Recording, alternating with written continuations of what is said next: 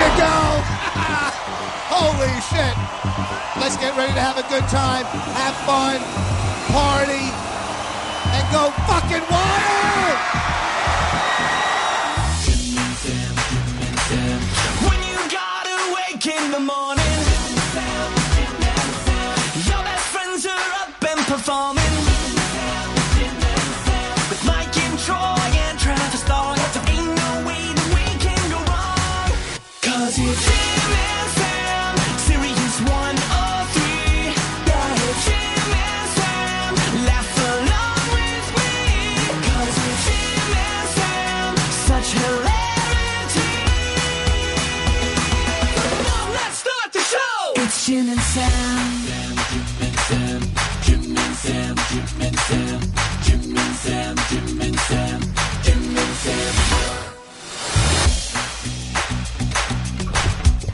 Welcome back. Uh, thanks for uh, thanks for sticking with us through the break. Jim Norton and Sam Roberts. It's confusing for people. No, no, no, no, because th- they replay the last hour at seven. Thank you to TJ. Oh, so you want to. Appreciate it. Yeah, just to kind of make it look like this is a much longer show. Right, so nobody quite knows when it's live. When Hey, we're here when you wake up. Yeah, that's exactly it. Right? You don't say what time you come. We're here when you wake up. That's what you do for the mashups. They do. Yep. And everybody's just like, I guess the mashup's just always on. And the mashup's like, yeah, we are. I was coming in today in my Uber, and they were playing, the, uh, listening to regular radio, and Kiss "Creatures of the Night" played, which I love. It's a good song. It's towards the end of my favorite era, but uh, I was enjoying listening to it. And then, of course, at the end, like in the last. 30 seconds. Hey, uh, we're going to be giving away free tickets to come see Doc. They, they interrupt the song and then they go right into a story about, ah, that kidnapped toddler was found dead. And I'm like, what the fuck are you doing? Killing my vibe, dude. I'm enjoying Kiss, Creatures of the Night, and you go right into the news, right into the dead toddler and the mother is a suspect. It fucking stinks radio. Well, well, you got to keep them. You got to keep 'em tuned in. You got to Who's keep them listening? from switching. Who's li- but who's swi- Your Uber who, driver. Who gets their news from that? Who gets their fucking news? Like on the, I guess on the radio people do, but if you want to find out what happened to the toddler, you just open your phone. It's there. You, I mean, You interrupted ra- the song. radio is still people driving, Yes. so. That would be funny if they were just Googling, like while they were driving because they didn't want to interrupt Kiss. But the but it's just the, it's the interrupting the song that makes them so bad. It's it's just it's the t- hitting the post, which is shit, talking until they. You're they going can't- to upset Dennis Falcone. Well, I, I think I've told Dennis Funk Falcone that it's just a shit thing radio people do. You know, "Ah, WABC, love, love me too. They cut the music in the beginning. It just it stinks. And I was just reminded today while enjoying a song that I was happy to hear on the radio, which you don't hear a lot on the radio. Oh, that's right. Regular radio sucks. it fucking sucks. It really does. I think that the think, and it's also because they haven't really changed philosophies in what fifty 175 years. One hundred and seventy-five years. 175 years. Yeah, it's the same philosophy when they were making Foley sound effects with like a big metal sheet to make it seem like it was thundering Yeah, outside. which was brilliant when Yeah. they first started doing that. Well, yeah, and it was necessary. Yes. There was no visuals. Yes. There was no television. That's right. Uh, but I think the idea is that if you if you uh, outro the song, like if you talk as the song is going out, it's all one sort of fluid thing. So nobody will have a second to think. Okay, I'm done with that. I'll change the station. Whereas if you let the song play out and give it a breath, because that's the other thing they do in radio. Nothing gets a breath. Nothing gets a moment of silence. There's no thought that in between two thoughts you're like, because you don't want to have that moment where somebody you're so not uh, you have no faith in your audience's loyalty to your program it's just like this is on right now i can't remind people that they have the option of turning anything else on because if for one moment they realize i can turn on anything else they will Well, th- and the thing about the, the, the end of the song, I understand. Like when, when its song is like a couple of seconds left and it just kind of fades out. Sure. Like I, I don't mean that the song should end and then they should go like you know take the record needle off and then go. But it's it's it's the interrupting way before they should. It's the talking way longer than they fucking should. Because again, you're right, that's the terror. But it just makes it's it's made me hate radio for decades that they do that. That they just have to put their little stink into every moment. And when they came out of a Kiss song and go right into the, you know, yeah, we got the big concert coming up after that uh, toddler. The bad news. I'm sorry to hear that, but and, and I don't mind you talking about that on the news. But you're killing my vibe. Don't inter- It's just annoying. Don't interrupt the fucking song. Do pick a time to do the news and have a fucking time for the song. Yeah. If you're gonna make these guys play music, which they do make them play music, because people will not stay tuned to hear them talk. most of them know. That's the thought. Yes, And That's most, most the- that's of them the- it's correct. That's the fear of program directors that if you talk for more than 45 seconds, everyone will turn this off. even good radio show, even good morning shows, they make play music. Like I go on the road and I'll do shows that I've done done on and off for years, and it's like, oh, they got they're playing a couple songs an hour now, whereas they weren't. And some of the guys are still. Oh, that's interesting. Yeah, yeah. it- Like some of these guys are, they've kind of they're they're in, ingrained in the market, so like they'll play one or two an hour, or they'll talk for as kind of as long as they want. But it really is. It's a scary time to be like a regular morning radio host on on like in a single market. Yeah. I mean, I would hope that by now they know just milk this thing till it's dry. Like it was scary. Ew. Sorry, I was just thinking about what was going on before I came in. Uh, I mean, it was scary like a few years ago when you go when you're going, "Oh, this might be over." But now it's over. It's over. Like man. it's definitely over. You're just picking up the scraps. So I would hope that that would be my advice. Just enjoy picking up the scraps. and they're all doing podcasts, which it, it's get I get it, but it starts at the end of their show. Um, 92.3 FM ditches tunes for breaking news with a 10-10 win simulcast. What is that? I mean, wait, it's a Like they're 92 flipping point- formats again. They're literally just Wait. doing a simulcast of 10-10 wins. They're putting Wow. Mm-hmm. 10 10 wins on K Rock? Holy shit. That's how fucking congratulations. That's what you assholes did to yourselves. At the end of the month, oh my god, I thought I thought when I read that headline, I hadn't heard about this. That's what they did they to just announced themselves. it like a few days ago. I thought that when that headline came up, I thought maybe a 10 10 win simulcast maybe on the ones, maybe they'll come in for the traffic and then go back to like Full uh, time. Well, I mean, dude, God bless, and I don't want to besmirch anybody's name, but that that DC morning show that they've been simulcasting is just the worst Oh, thing. I, I didn't know they were doing that. it's, I mean, it's the worst. That I, dude, I- it's so bad. Like it, like it, like get, brings me back to Jocktober days when I was going through these bad shows. Like it's, Oh, it's, Elliot. it's, yeah, He's a big show in DC. it's a big show. Yeah. God bless him. I'm sure he's very successful. I'm sure you know some, you know, This looks like a family photo. some little whippersnapper like me has no business making fun of Elliot in the morning, but it's just. It's as bad a show as I've ever heard. I- it's I- I it's didn't- horrendous, I didn't dude. know it it's was so on. bad. And, and and and by the way, I'm sure his hands are tied, and there's only so much he can do in regular radio, and who knows? Like I said, picking up the scraps, and that that's the industry. But it is just as tough a listen as you could possibly I, I have. like in the Elliot morning. though, He's Like, good. he- and it's a good show in DC. Sure. Uh, I didn't know they were on here, but I, I, I will say that uh, I'm thinking more of the program directors, the the disastrous, and again the, the tying of the hands they did it with Opie and Yeah. Anthony years ago. It's like this fucking these dumb motherfuckers. They panic, they come in, they obsess about their format, and every time you're proven to be wrong. You're constantly proven to be wrong. I guarantee you they don't let him do. If, if the show is bad, I guarantee you they're not letting him do what he wants to do, or they're making him hit too many of this, or they're saying do this segment and don't do. We've dealt with these guys; they're the fucking worst.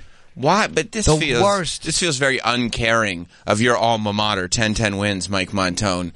They uh, they get on their Twitter and they announce with big exclamation points, "Ten ten wins is going to FM," which is just, I'm sure, the enthusiasm that the entire K Rock staff is really looking to see. But I actually, I probably know who wrote that tweet. Uh, Good for 10-10 wins. They do seem to be thriving following the loss of John Montone. So perhaps you think that's what happened? They lost the old anchor of the perhaps, station. perhaps he wasn't as key a cog in that wheel as he likes to tell himself he was. you should tell him, I'll Dad. be sure to. Dad, funny thing. You leave the station, and within months, they're simulcast on on a very strong Crystal clear. They got And- Howard's old show. It's- yeah, They're doing the- Howard's old show. Ninety-two point three is a is a is a is a is an institution in New York. You take out the trash, and the house looks a lot better. It's really Spring really cleaning, and all of a sudden we've got quite a value on our hands. Very, very bad. I'm, I'm happy to see. I'm not happy Elliot gets booted. I'm not happy like any DJ loses their show. No, you don't want I mean, it. Elliot's still going to be on and No, but I'm CBC, saying like he- I'm sure nobody he wants loved- to lose New York. No, But I'm always happy when the when when the form when, when the people who make decisions are made to look like the assholes that they are. M- It always makes me happy. I feel bad for the talent, but I don't even fault the talent most times because ninety percent of the time, ninety-two point three percent of the time. that's a great way to put it. Their hands are tied and they're being told what to do and they're being told what not to do and anything that gets a complaint, they're told not to do. So fuck them. Remember how uh, how pissed off they got when uh, we we at the O and A show at the time kind of read the tea leaves, and were, it was really obvious that when we it, well it was it wasn't it was K Rock when we left right they flipped so it was it K-Rock. was Howard left. 92.3 K Rock was the channel in New York. It was Howard's channel. It was his home base. It was everything. When Howard left, they panicked to such a degree that they flipped the entire format to talk. They said, "Well, what if we have just all talk shows? You won't stop listening, right?" And they put uh, DLR on in the morning, David Lee Roth, and that didn't work out. So they brought O and A over. Wasn't Adam Carolla? It was Corolla was on the Carolla West was Coast. West Coast. He did, I think. I want to say Adam took over seven of Howard's stations. We might be able to check that. Yeah, I, they I want to say split- seven. Yeah, They split Howard stations up. So Corolla took the West Coast stations. and I did a show in L.A. when he had it. I think he was he did well. I don't know if he left because the, the, the, the of the networks or of the fucking uh, of management, or if he just wanted to start his own thing. But they might have just changed formats I think they threw him off. because the rest of the channel was probably not doing that well. And it well, yeah, and also don't forget it. Maybe that channel was doing well, but that's part of you know one company owning Yep. every station across the nation. Right. That like we're not just changing the LA station, we're changing all the station. So then, uh, while we were there doing O and A, they flipped it back to K Rock. It became yeah Talk FM at one point. It was was that Talk FM? It was, was that- free FM. Free FM. right? That's what it was. Mm. Was there a Talk FM or was it only Free FM? No, in New York it was free FM. It What- could have been. Ta- I think it was free FM. What did NEW become? WNEW became something like that in the afternoon too. Mm, WNEW Jack FM. Right? Wasn't that E NEW? Blink 1027, Mix 1027, Became Jack. 101 became Fresh Jack. 1027. Fresh.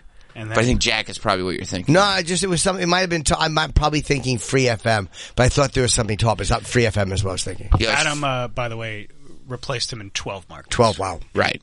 So then it was free FM. Then they flipped to K Rock, and that's when we were there. Yeah. And then we read the tea leaves and kind of figured that they were flipping to a top 40 station to compete with Z100. And so before they could flip the station, we made a piece of production that sounded like they were flipping their station. and it said, K Rock is going top 40. And they were so pissed because that literally the next day they were flipping to top 40.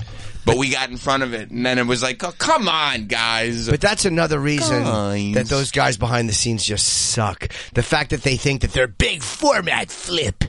Like they live for format flips.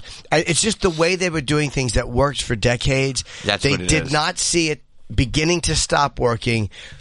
We saw it because we could, we would be in the when they would come in and complain about jokes or don't do that or let the lawyers fucking. Hey, Congratulations to the asshole attorneys that work for these companies because this is your doing. Because somebody in 1978 was like, what if we air static on the channel for the whole weekend? And then when we come back on Monday, the format will be flipped. There will be a big happening. Everybody's going to be talking about how there's static on the channel all weekend. And the first couple times it was like, yeah, that's a big deal. But 30 years later, when you're still Doing it, yep. doing it, it's like we're past it. but And- so so they flipped it to whatever top 40 channel they flipped it to and they brought in Nick Cannon. Yes. And then they flipped it again. That was ninety-two-three now. Oh 923 now, that's right. 923 now. yeah, and we have a little bit of fun. We poked a little bit of fun at that. It was I, K- I know. A- Anthony made fun of my old boss. It was glorious. I used to, whenever he would piss me off, I'd go back and listen to that clip. Who's your old boss? Mark Mason. it was K Rock for decades, and then they how many format flips since they started flipping formats? So it was Free FM. Then it was K back to K Rock, but not you know back to K Rock. Then it was 92.3 now. Then it was something else after 92.3 now, or they took Uh, it was uh, Amp. 92.3 amp. oh, Or was it it- was- They did See- dance music for a few years. and Right. TNT they did Yeah, that's, when- that's when Kanye took over the morning ninety two show. three. Con- uh, yeah, 93 Amp. That's when they got rid of Nick Cannon and they did dance music. Then they went back to K Rock God. most recently. And I, I mean, maybe one of the reasons why I was, I liked that they brought Kane back. Kane came back to do the morning show. He was like the DJ on K Rock when I was a kid. And he was doing the morning show for a while. And I guess now they're like, fuck it. We're going to have three radio stations that exist and Well, I just think try they to spread them. Fired Kane. Why? Workplace violations. Big Red Machine? yeah, Workplace violation. That's not. a good I think thing. one was a vaccination issue, Okay, Kane. I see you. Uh-huh. and I think they started doing an unauthorized podcast. nice. Nice. Probably because they saw the writing on the wall I with think the that that's- shit that's- companies. They also did mention on their podcast months ago that this was going to happen. oh, Kane, you they saw it spurled coming. it. Good for Kane. Good Yeah, he for did the right him. thing. Good for him. He saw it coming. yeah, and so now, now they're doing 10-10 wins. So what do you got? Elvis Duran feels safe. Elvis Duran But I- is an institution, and his the music does well, and their and their jingle ball does well. They have enough events that just seem to work. And it's Elvis Duran. I just like the only way. I just said Elvis Duran's an institution, by the way. I I, He is I, an know, I, I know I know institution, you're that. right. I'm humiliated that the, Something s- I would say. I, I, I know. I shouldn't have said that. I should have just said well, he was safe. I shouldn't have said that. I'm sorry. He's an institution. Yeah. The only way that show stays on after Elvis is if they kind of do a gradual transfer of power to like Froggy or whoever else is on that show. Like it's got to be Yeah. like it's got to stay. It can't be a new guy. If you put a new guy in once Elvis leaves, that show will last six months and be off the air. Scott Shannon, I feel like is safe. I feel like Scott is safe. Oldies, oldies. They all know Scott. A lot of the, that audience is not going to newer technologies. they're not looking for. They don't like podcasts. They like the radio show, They, and, what they listen to. and they listen to it. I just I love watching these fucking assholes scramble. I feel bad for all the hosts because most of them are just again they're trying to do a good show, but the, the the people behind the scenes. It's so fun to know. You fucking ruined it, and you know what? None of them are getting fired. It's all it, it's all fucking Elliot, or it's this one, or it's that one. It's Are they not, not? Get, I don't know if they're getting fired or not. I, haven't I bet looked you it up. they're not. If, if it's anything like it was when we were there, Well, they're it's- not. There's no way they're keeping them. It's not like 1010 Win's going to have two program directors. No, but they'll find something else for them. They just move them to do something else, or you know, like for many years, Ken Stevens had this many stations, and then he had this. They, they just give you different amount of stations to run. Well, they always find jobs for these guys. Management doesn't usually fire each other unless they have to. In New York, alt 92.3 wasn't wi- alt. We forgot alt too. Amp, alt, K Rock. This is all now. Oh, it went from it went to it did go back to K Rock, or no, it never did. I think I think when it flipped Why back did- from amp, Yeah, it was alt. Amp. to but why didn't alt. they call it K Rock? This is different. Well, it's K Rock was already good. K Rock's more rock. The, what they play right now is a, definitely a mix. What What is is it's like it? alternative alternative to what? to everything else, man. alternative to listen alternative to? to, what? I mean, Alternative like, to listen. What I mean to. is like they'll play like Post Malone. what is Where it? like the K-Rock alternative. never would have played Post Malone. K Rock played uh, Jay Z when he ma- mashed up with Linkin Park. Well, yeah, that was a dope song. Yeah. Plus, they stole it from the board op. Remember? One of the board ops at K Rock was like, "Yeah, I actually came up with the uh, with the whole concept of putting Jay Z and Linkin Park together." And they even flew me out and they listened to it, and then they, uh, well, then they did it themselves Oh. after. It was Tim, right? Well, I thought you were serious. I was like, Oh. No, that, that was the thing. he Yeah, did it. Sam was being serious. I wasn't serious. Tim was the guy. No, about it was not. Tim. It was not Tim Reed. No, Oh, I thought you were talking about Tim Sabian. no, no, no. And it certainly wasn't. Tim Sabian never got behind the ones and twos. Oh. No, no. You were talking about Tim Reed, though, right? Ow! Tim Reed. Oh my God. Remember Tim Reed? WKRP in Cincinnati. Probably a different Tim Reed than you're thinking. No, it was of. the one you worked with. I'm thinking of Tim Reed, the actor. Yeah, no, you worked with him. Yeah. I'm thinking. I, I remember Tim. But Uh, yeah, I'm yeah. thinking of uh, who I enjoyed very much, by the way. KRP is also 10-10 wins now, so But uh, there was K Rock in uh, L.A.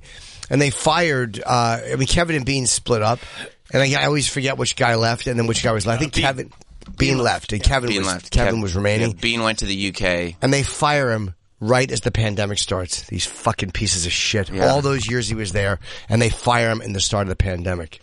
Fucking Were you going to work from gross. home? Well, you're going to be home. The same guy that Fucking gross. fired them ended up leaving K Rock to go be the PD at Alt 92.3. That's awesome. Awesome. And he's and, and then look what happened. and now he's doing all this. yeah. All 92.3 wasn't without its controversy. In 2021, morning show host Kane and Corey, who, along with their producer Jay, were fired for a series of work violations, including a vaccination requirement and the launch of an unauthorized podcast, went on a tear on a podcast taped immediately after. During the, that talk, the host, whose show continues on Patreon, Spotify, and Apple Podcast, hinted that the move to simulcast 1010 Wins was imminent Wow. quote, as we said in our We Got Fired video, alt will become wins. That doesn't sound like they hinted at it. They said it. It's a very direct statement. Uh, yeah. Good for them. Wow. Good for them. That's great. So okay, so we got Elvis Duran, who as long as he, as long as they keep the Z Morning Zoo within the zoo, they'll be okay. You have Maybe um uh, yeah, Scott Shannon's fine as long as he wants to host. The oldies is the oldies is going to be fine. The Breakfast Club is still doing good. Yep. They're losing Angela Yee. Just going to be Why is she leaving? she's going to start. They're launching a syndicated afternoon show with her.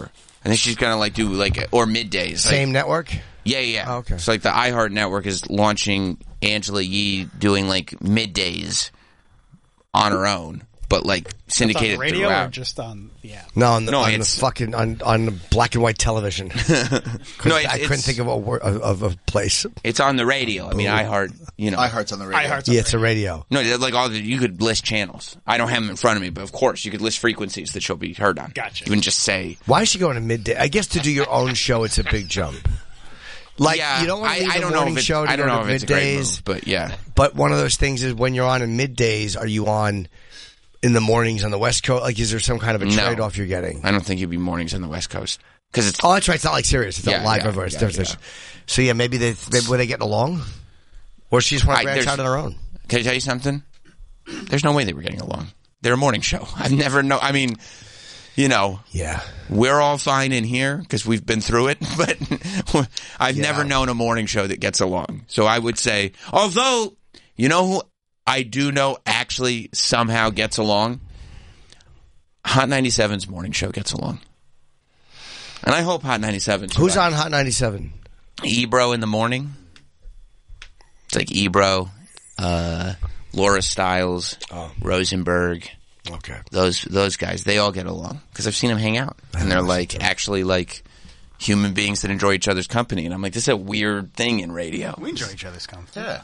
That's what I'm saying. this We, show is so easy that as far as like just meaning like the mood coming in, so much easier. Yeah. to not have any, I never am stressed coming in or let. All right, see you later. It's so much fucking easier. but that's because we've all done it and I think all of us have the same thing like never again. and, and like, you it's also, never if there's, we all have moments in life, but then there's also a thing, and you're like, I don't want to be like that cunt. I don't want to be like that cunt. Isn't it nice to have that? yes, th- there are people who you meet in your life who are valuable to you in many ways, and one time, in some ways, they can become valuable to you.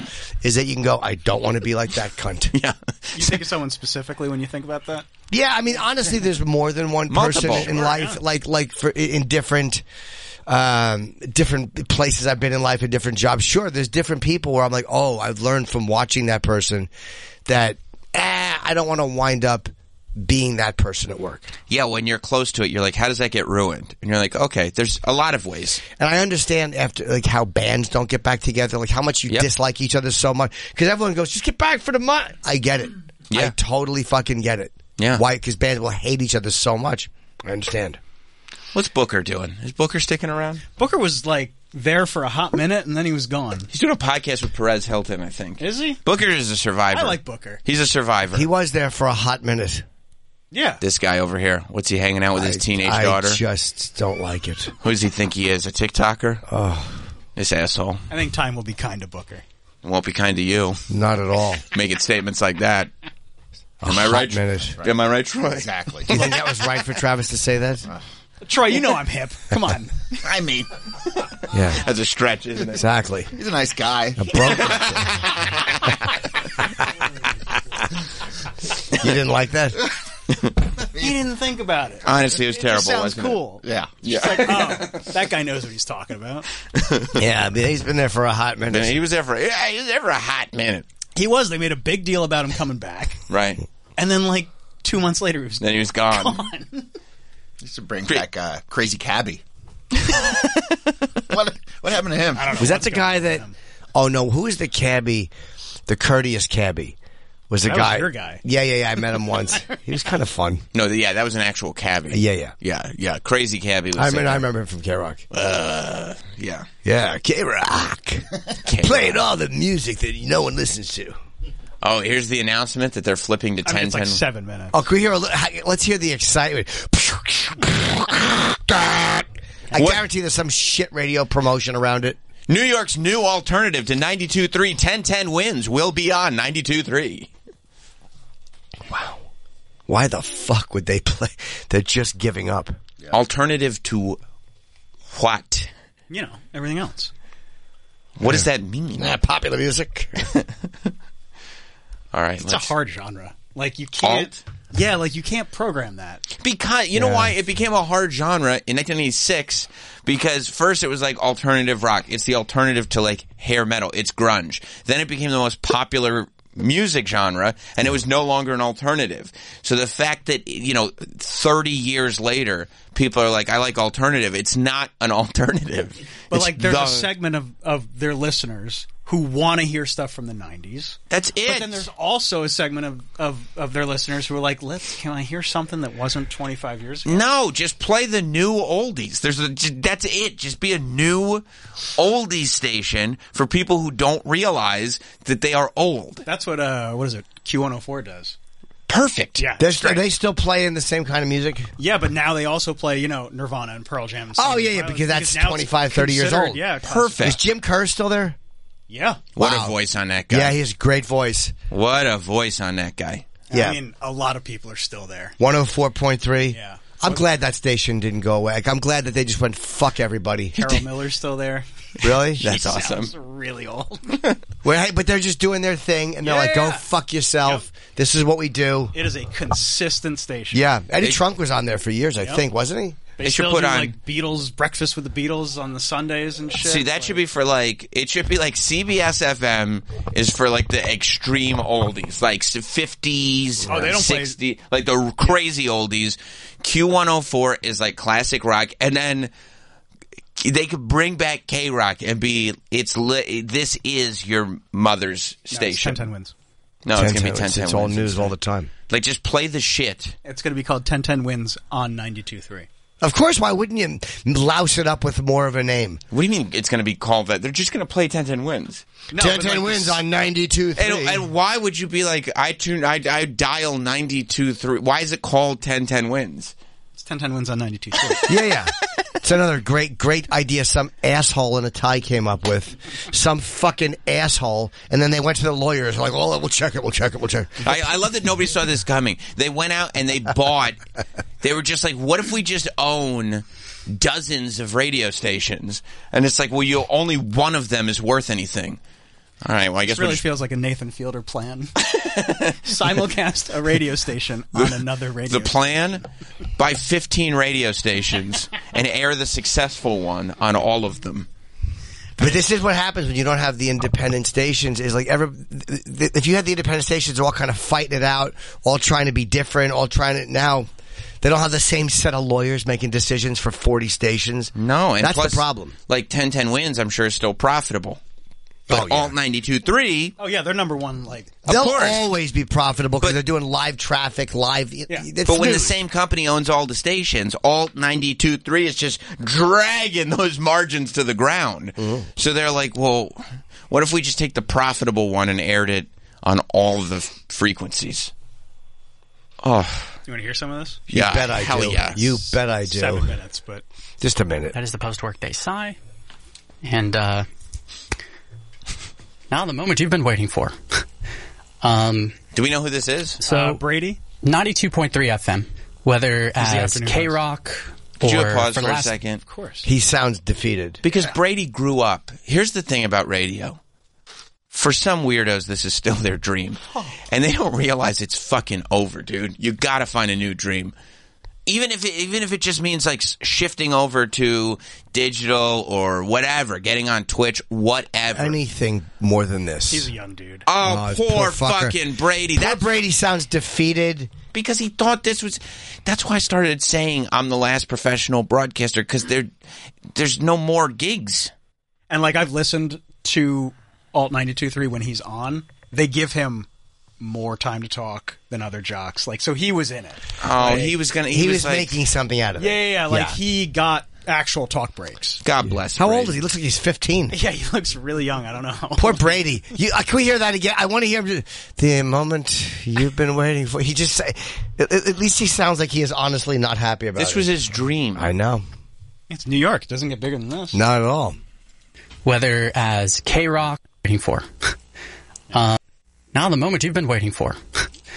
um, so, 92.3 FM, whether as K Rock or for the last five years as Alt 92.3, has been synonymous with the alternative rock format in New York, New Jersey, and Connecticut for over 25 years at this point. Tri-state. Yeah, Eh, minus you know, of course, the few years where this frequency played Pitbull and Rihanna every five minutes. That's that's a whole other story. But um, this this frequency and alternative rock, they just go together, man. Always have, and and this frequency has Ah. also been home to not just some of the greatest music of all time, but to also some of the greatest radio. By the way, can you personalities pause to this? ever- what you guys can't see is we're watching it on video, and what they're doing is they have like the little sound bars jumping up and down as he's talking. Yeah. Because you have to show movement. You can't just have audio. They don't do video. This isn't their official. Whoever's YouTube- doing Yeah, it. What's That's on just YouTube? terrible. It's just terrible. I mean, if you're going to be on YouTube, why why not? Uh, add- it's just come on, fucking 1970. The the, the the the the jumping talk thing, so we can see that a guy's talking. The meters. Oh, I hate the beaters. What's wrong with the it's Like when they, they suck. It's like when they do it. Whenever it's they on do it, YouTube. Well, I mean, you could listen on SoundCloud if you don't want to see the meters. But you don't need to be. You don't need to have it on YouTube. You can just show a picture of the guy. I just don't like the the jumping thing to prove that something's moving. It's stupid. It's not necessary. It's just a little added out. I know, but it's shit. It's a shit element. It's like when they do the news story and they show the meters jumping. Uh, they show the red meters jumping um, when, uh, in a news story about radio. It's always terrible. It's fucking terrible. This is how they do like podcast clips too when they don't video podcasts a lot of times. That's exactly correct. And it also stinks when they do that. You know, like the B roll of like the old meters that would go from. oh yeah, with the dial No, going. no, I don't. No, I don't. It's not creative. I thought at it was all. cool because I was like, oh, it's radio. I Yeah. believe Radio. people stay engaged longer if there's something moving on the screen. Yeah, if their eyeballs have something to stimulate them. Yeah.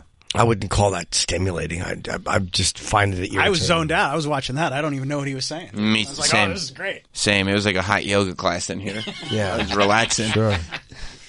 Should I continue? Oh yeah, I'm gonna keep Poor watching. it. guy. By the way, the way that guy's talking. I just put up his picture and played it. back. But I mean, that's what you should do, or just or give a video of the guy talking. I mean, there's, There's no obviously- video. Of course not. But they that's they should have video. The way the guy is. And again, we hardly have video. Yeah, I mean, the way the guy is is speaking though, it's like you can tell that this was his dream. Like the way he's like building Yeah. up the format, he grew up with it. He was going to be the guy, right, to bring it out. Like everybody thinks radio's dead, but that's just because they're not doing it right. They're not they they're not placing the value on it. This medium is still it can thrive again. And Bob, sorry, dude. it's like trying to sell muskets. It's basically that. that It's it's gone. and it ain't coming back. There's never going to be a use for muskets again, and there's never going to be a use for this kind of talk radio again. No. It's been killed by podcasts and regular. Why would anyone tune into a radio station with 16 minutes of commercials when you could throw on any podcast and just listen with minimal commercials? I mean, I could listen on YouTube, and not only do I get to listen, I see these cool meters. yeah, yeah, at least we know when they're talking because these stupid things on the side of my head don't work. I always need to have an eye confirmation that I'm hearing sound. I think it's for retention. Yeah, it's just silly. Oh yeah, he's syndicated in like other alt markets. Is he now? Is he coming off the other ones or no? I don't know. I have no idea. Yeah, that's not what I'm talking about. yeah, leave this up. It's just a guy. I hope he stays. in- Brady. I hope Brady stays in Detroit. God bless Brady. Let's hear the rest of this. Brady's He's- a real one. he sounds defeated. Ever get in front of a mic from the K Rock days of Booker, Julie Slater, Kane, Cabby, Woody, Dead Air Dave, Oh shit! Opie and Anthony, and of course, Howard Stern. And most recently, home to Kane and Corey, Christine, Kevin Kenny, Bryce Siegel, lot of hard Omar Cs. Torres, Lars, CP, Elliot in the Morning, I'm lost. Brad, and then, well, there's me, Brady. Or Brad with a Y. Somehow my mediocrity and humor was fortunate to get lumped into these group of names. bro. You, Um, 92.3 Turn an over the past institution 25 into years has 10-10 also been wins. home to some of the greatest live events put on by a radio station from countless 92 free shows to dysfunctional family picnics to Hell yeah. more recently Not So Silent Night and Summer Open. 92.3 has been more than just a radio station. It's been a community, Ah, it's been a Brady. culture. It's been there when you needed it. Ah, Uh, Brady. it's been a way of life Sounds like my and a part of flashlight. daily routines for some, including you. It's a community. I know. It's there when I need it. Yeah, all he forgot to mention was a drinking apparatus.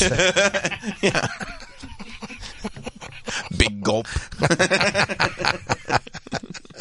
It had channel, this channel hasn't been good in 20 years. it's it's, Dog, hey, it's come totally right. on. It's like- Don't 20 years. shit on Brady's dreams. It's not a, not And by Brady's the way, fault. Anthony we, was on- we were on it in Yeah, 20 years. relax. Okay. okay, so w- when did Opie and Anthony leave? That was it. That was really it. That was it. Yeah, we. I mean, And look- also, ratings were not great when we were on. no. Okay, well, Baby so- Bird was a great moment. fun, though. Culture. Rock Scream Oops, sorry. And Tuesday. then when you needed it, What? Faraway Phone Call Friday was fun. What? Cat Noise Wednesday. What? 2005 when O- when Howard left. That was it. That was Right, you were That was the death of this channel. Sam ate steak on K Rock.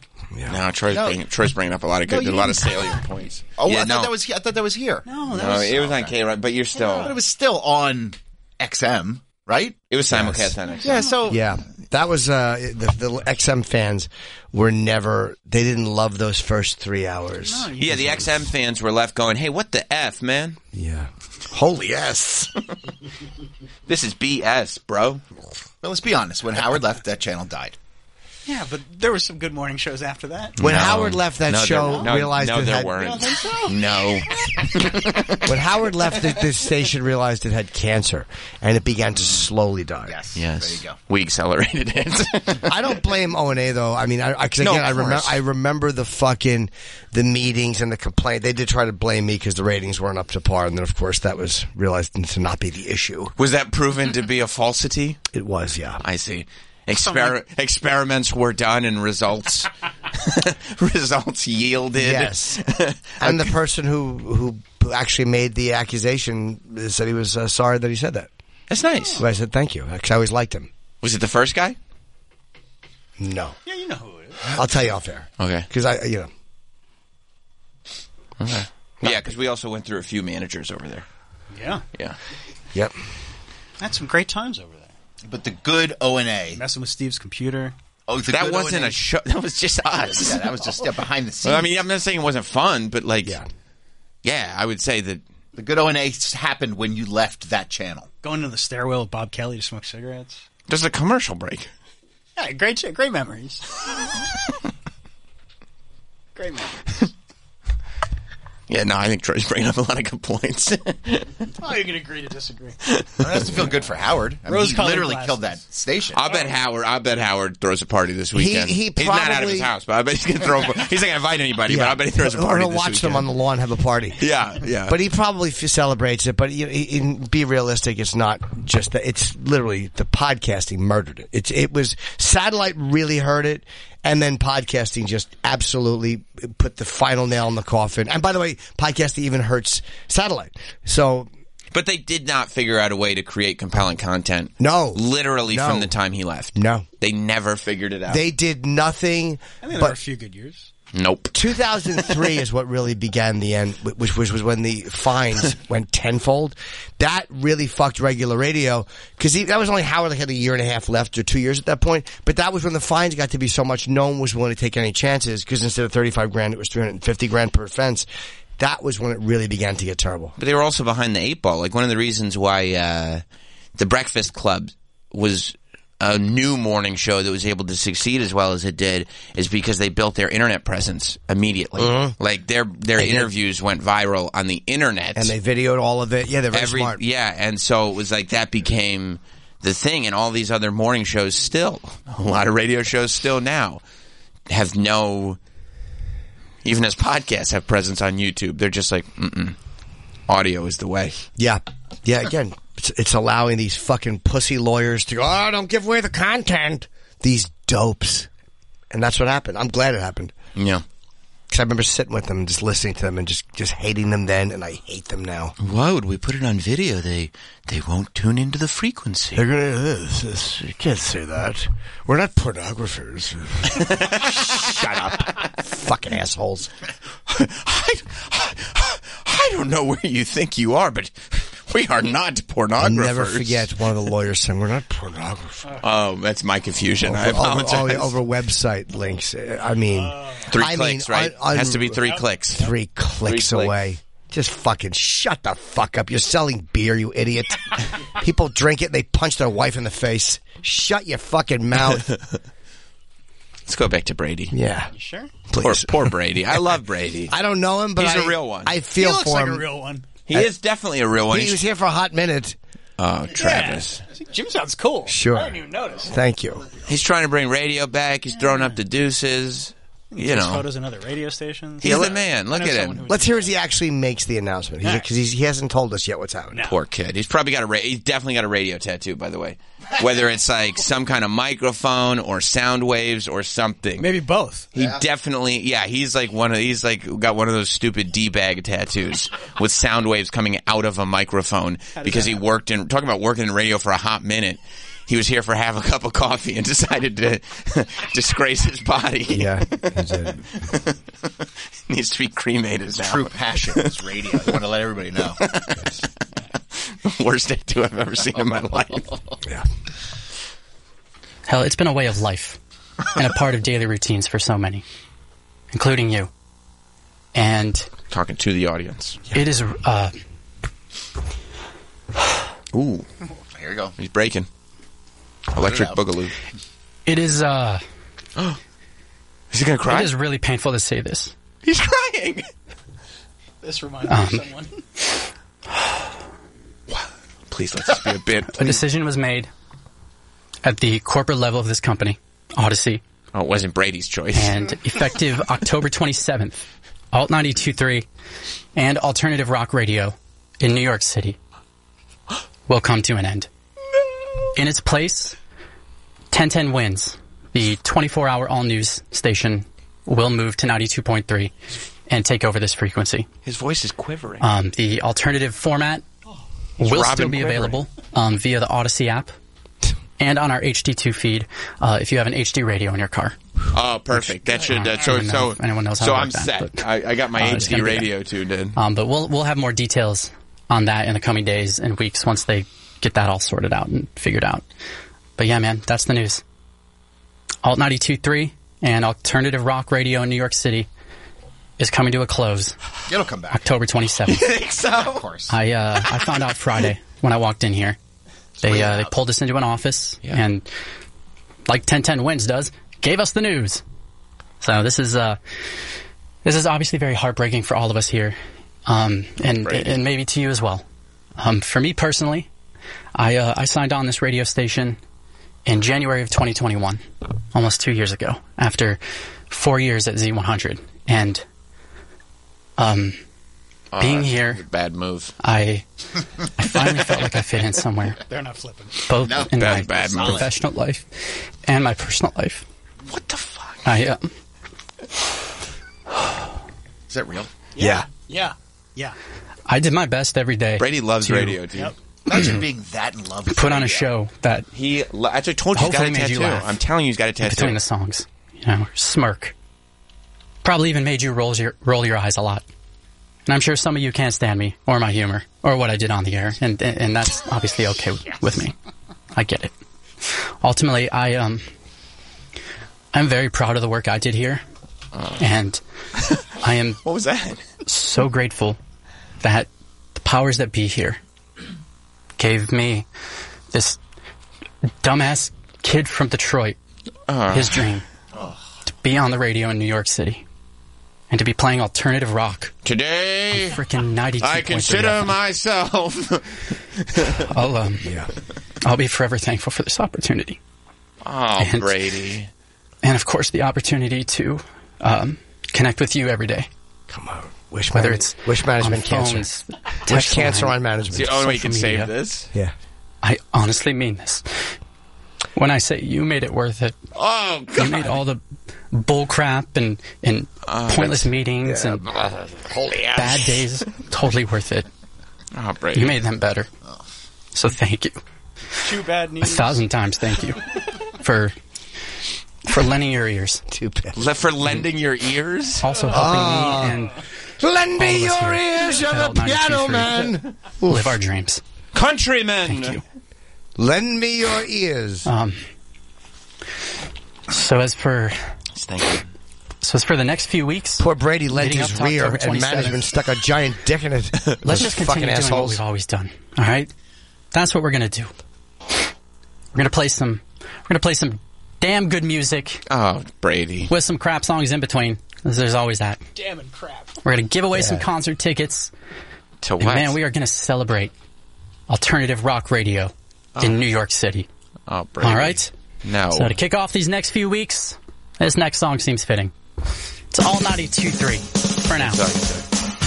I bet you he thought he was the savior of alt rock. He radio. definitely did. A Yeah. hundred And in his percent. mind, he's like, I'm the one. I'm the next guy to do this. He, b- he believes in himself. People think this is dead But you're format. wa- you're basically announcing the end of being num- on, in New York is the dream, and you're announcing the end of it. It's depressing for this guy. Yeah, but it's and he been wants the to, and, and he wants to be in rock radio. He Yes. doesn't just want to be in radio. He wants to be, Right. he wants to be a rock radio guy, like he grew up listening to. Which is why a podcast would be hard because there aren't any real rock radio podcasts because you can't play the music. no, and who wants to hear like a guy talking about like No. you know it's a good rock song? You know what Yes. You, do? you go to Orlando. There's rock radio is alive and well. He might get a job somewhere else. Coming out of New York, you might get a gig if you're coming off K Rock. Regular radio is thriving in Orlando. yeah. All right. I love, I love driving around, and you could you could spin the dial Oh, and get another yeah. station. They love it. We got to take a break. I was stuck in traffic there, listening like late night right wing conservative radio. yes, people get Oh, That's big, pissed. too. They're Oh, yeah. pissed.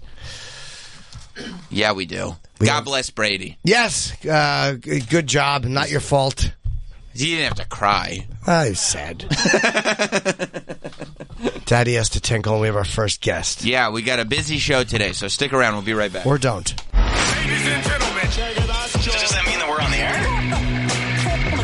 are we on? Hope so. We are back with Jim Norton and Sam Roberts. Yeah. Thank you, thank you, thank you. Far too kind. Uh. Yeah. Ready? Uh. Can I get an encore? Do you want more? Cook and roll with the Brooklyn boys. So for one last time, I need y'all to roar. Who's singing this? Now what the hell are you waiting It's Jay Z. Jay Z Just- in Lincoln Park. This Oh, it's- exposed. Uh, this exposed Jay Z to a very wide audience. Sure. for? Riddle me that. Wide. I know where I'm lurking. You Yeah, not white. It's pretty good. Yeah. yeah. It's good. Yeah, a whole new like all the people that were like uh, you know just in principle were like, no man, I don't listen to rap music. Once he did this thing with Linkin Park, they were like, but that's all right. It's like Walk This Way. Yeah. When they mashed it They up. mashed it up. Remember they burst through the wall? Yep. You're like, what the fuck? this is wild. And then I realized recently, Mm-hmm. I hate that song, Walk This Way. Both versions, like the original. I and like the Run Run DMC more than Aerosmith, but yeah, I do not like either version. Wow. Why Hey, not? little Leo, cat in the middle. Uh, I just can't. That's terrible. But I love those guys. I always thought it was a good I song. just don't like that song. Hey, Rob. Rob Schneider's Hey, coming Rob. in. Good to see you. Joining us.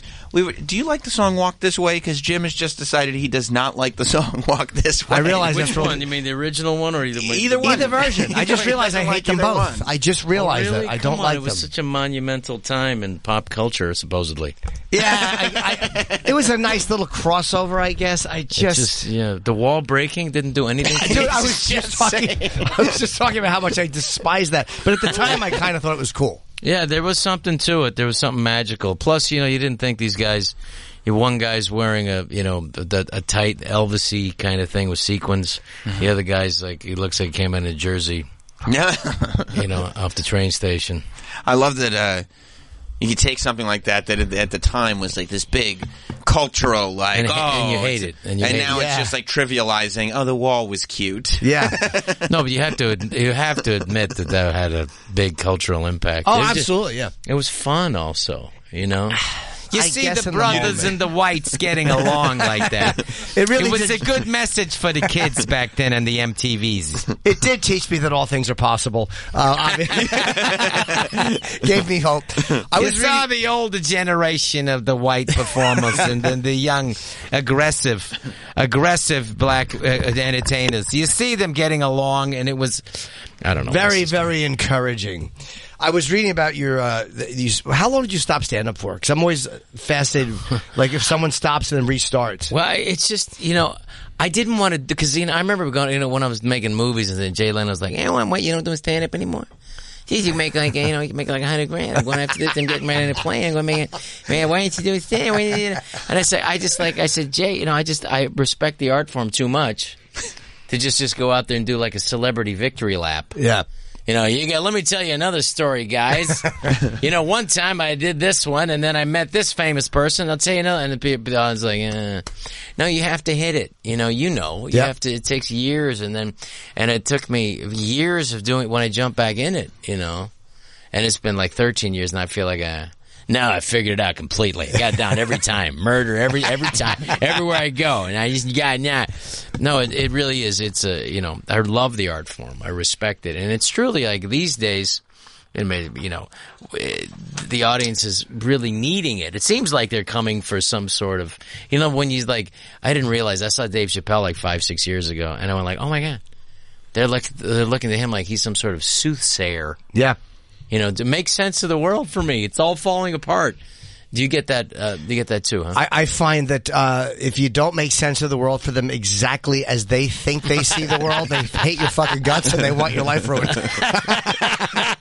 they want you There's to con- that too. They want you to I wasn't confirm. going to go there, but you did. they want you to confirm their views of the world. Yeah, but yeah, a guy I like guess Dave is, so. uh, I guess, above that. Like they, they, it was like when you would see Carlin, you're going for what you know is his view, and whether, Yeah. and I think Chappelle has that same uh, effect. I think so, and I also think he delivers more than not. Yep. So that's pretty good because there was a high bar. You know, I went and saw him after because you know he was uh, on stage and you know, he was, you know, he did like two hours, and you know he was also taking in imbibing, I, I guess Sure. you could say. And I went like, "Wow! I mean, I didn't know you could do that." And he was like, "Well, this is my day off. It's Wednesday." Yeah. I, I didn't. So it just changed my thinking about how to perform. Yeah. So how long were you out for? Like how long did you take off stand up? God, I want to say um, two decades, maybe. Really? making, making money, driving around the world, making movies. I don't regret it. Yeah. But- Did you miss it when you took off? I missed the like. I would see Chris Rock do a, something, and I go, "Oh man." I don't know. If, I mean, I, I'm going to have to spend years to get close to Right. that. You know, I did. I mean, I missed that that immediacy of it, but I also knew what it would take. I mean, I ran into uh, Eddie Murphy in Hawaii. I was because Sandler and I when we were doing tour about oh, five years ago or something. It was like me and Spade and him. You know, one of those things. And then Eddie was at the pool, and I said, I heard because I had heard. You know, I heard your you're going to get back in this. And he said, uh, and he just looked at me and went like, I said, I said, you could be the greatest at it, you know, and he said, and he didn't deny that, but he was like, I don't care how great you are, you're going to have to spend a year in the clubs. And he just looked at me like, I ain't doing that. Yeah. but you're going to have to. Yeah. You know? Didn't I mean- Netflix offer him like? uh, I think I thought the pandemic screwed up him doing stand up again. He had a deal to do like S- when the 70 Dolomite million. movie came out. Yeah, it was like, seventy million, some scrum crazy. It was just like you know, ungodly amounts of money, but like, good shot by the Yes, way. very nice. No, but um, yeah, and I, so I thought he was going to do it because at a certain point, you know, they offer you so much money. That's just how our wonderful culture works. Yeah. Yeah, I'm not doing this ever again. How much? All right, well, I guess I'm doing this again. I'll bomb for a year for seventy million. sure, So, What was the list of clubs exactly that I needed to go for the year? It'd be fun to watch him do it because he was such a great comic, and we all know he's took thirty years off. So it, just to watch that mind kind of work back into it would be great. But the, the the ego part is like hard. Yeah. you know, it's like you know when like because you get two minutes. You know, you're up there and the the legend that you have, uh, Jim Norton. He goes up, people. Are like, but after two minutes, the reality sets in for the audience too. Yes. You know, that's what Seinfeld said. You get like you get two minutes, maybe three times. yeah, and then you gotta say you gotta be funny for real. You gotta really, you gotta deliver the gun. Yeah. And uh, th- then they realize, wow, is this guy uh, just the name that I like, or is he funny? And they, Yeah. they- I've seen them turn. I, that's why I love Damon. Damon Wayans would go on and didn't give a fuck. He would go on at one in the morning, do an hour, bomb for forty minutes, just working on material. I fucking Yeah. love that he did I could that. never. I mean, that's the thing. It's like I've gotten to a place now of more confidence, but I don't know if I'll ever get to that. Yeah. Where you just and, and Damon holds the stage too. Yes, he does. He's just a tr- just a tremendous talent. Where he just like wow that co- otherworldly confidence. You know. Yeah. You go like, oh my god, that's not that's not- that's never gonna happen for me. do you like? yeah, I'm just ashamed too much. Do you like watching other people bomb? Do you get a satisfaction out of that? Like not in a mean way, but in like a oh, this is so, like the cringe is making me laugh, or do you not like that awkward feeling? There's this, there's a really interesting term uh, in Broadway because we're you know I was on walking around Broadway last night. It's called uh, it, it's the ghoul. Mm-hmm. So it's like the ghoulish ones when there's a bad review, and then they go out and then they want to see that bad review of like the worst musical of the decade. Yeah. and they rush to get out there. I was never like I mean I because. I, I do feel the pain of it, you know. I mean, I will say the one thing when I when I remember, you know, starting stand up was people who were confident that shouldn't be. Yeah, because if I was bombing, I would crumble right in front of the audience. I remember, like uh, I described this before, but like when you're bombing on stage, it, the the physical manifestation of it is like your ears melting off your face. And I remember the guy. I got to remember this, so I don't let this get to me like this again. Yeah. Because, but it, it's important to have that because you have to. There's that, you know, it's it's lunacy to try to make a living at this, you know, and it became. I think like in the 80s, you know, like, you know, Jerry Seinfeld against, you know, in 1975, there were 40 comedians and eight of them were good. Yeah. In 1985, there were 4,000 comedians and eight of them were good. so I, I do think it did become like a veritable trade for people. Yeah. But I think for the ones who really respected the art form and had a, you know, and, uh, uh, at least you know dip their toe in the history of it i think the you know you you respected the attempt to want to do it so i mean i i don't uh, but i will see some people you know like i mean i will say that i did enjoy one time david brenner at the at the Catch a Rising Star when I first, you know, moved to New York, and it was like nineteen late eighties or something, and uh, he did this thing, which is a very egotistical thing. So therefore, you can kind of root for the guy to not do well. Yeah, yeah. It was where he would come out. and I don't know if you, you were around at that time, but the I early started in 90s. 90, yeah. Okay, so he would not have the uh, MC introduce him. He would just the MC would walk up stage, and all of a sudden he would just slowly ooh, make David Brenner would slowly make his way to the stage, so the audience would be uncomfortably have to start clapping. You know, it was an uncomfortable moment that they would fill with their own, you know, well, okay, he must be. And so then he would do a few minutes and he said, He got up on stage, it's like, and before he even told a joke or anything, he went into this. Um, this Monday night, I will be making my 145th appearance on the Tonight Show with Johnny Carson, and when I do it, it's not just me up there; it's us. Ugh. And he had a mic, mic a tape recorder, you know, like it's I. the stuff we talk about tonight will be what we will, what I will do, and then on uh, with Johnny. Is there any questions? And one college kid raised his hand. Yeah, who are you? I was like, okay, now That's that- beautiful. Yeah, that isn't a It's beautiful- beautiful because you asked for it. You're asking for it. Yeah, that's the difference. You know, I'm not rooting for you to fail. You you you set yourself up. Yeah. And I, but it was the most beautiful thing was was the moment of of, of panic in his eyes because it was that the little glimmer, like, and and then he like laughed it off like this guy's clearly joking. Everyone knows who I am. It was also so it was like a wonderful um, observation of of, of uh, you know narcissistic whatever. But him he was shaken for like a brief second. His eye flitter and then I fluttered and then he was like he's clearly joking. I love that you, but but but you and other comics will see that little physical cue. Like there it is. I, no, I saw. I got to you. I Yeah. saw it. I 'Cause saw you, the. know- eye. You know what that? That's the first moment he went. Oh, I've gotten older. Like that's the Yeah, first moment yeah. he realized there's a generation coming up that has no idea what I've done. It's Yeah. the first moment he saw the end of the line. You know, that's interesting because like I remember like I was, uh, you know, I, my agent was uh, like didn't give two shits and just started booking me in these different shows that I had no right. You know, I don't know why. I was in some college, the last college I ever did, and it was with. um This is about the time when I started to get back. in. It was with me and Steve-O, and you know, but what what a great combination. You know? and he said most of his act was putting his, his dick between his legs, you know, like, you know, and I was standing behind stage not getting the best view. and I remember there was one of the girls who'd booked a show or something and she, uh, it was the first time I'd met. And I, I kind of always in the back of my mind was thinking what you were saying, you know, is, is that the memory gone or whatever. And it was the first person I'd ever met who didn't know who the Beatles were.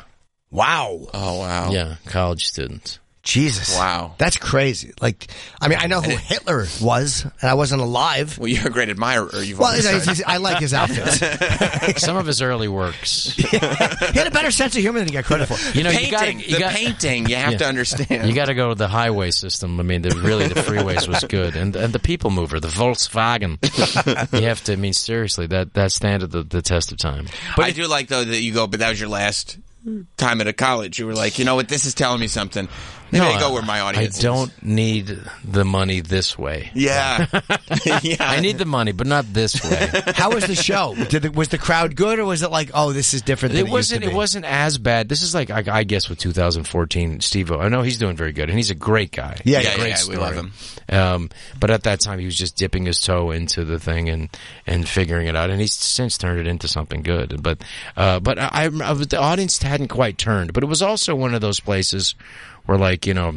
Dick Cheney would send his kids to school, like in Bakersfield, you know, Yeah. out in the middle of nowhere, so maybe that they wouldn't get uh, captured by the ideology of like these leftist universities, which now I agree with.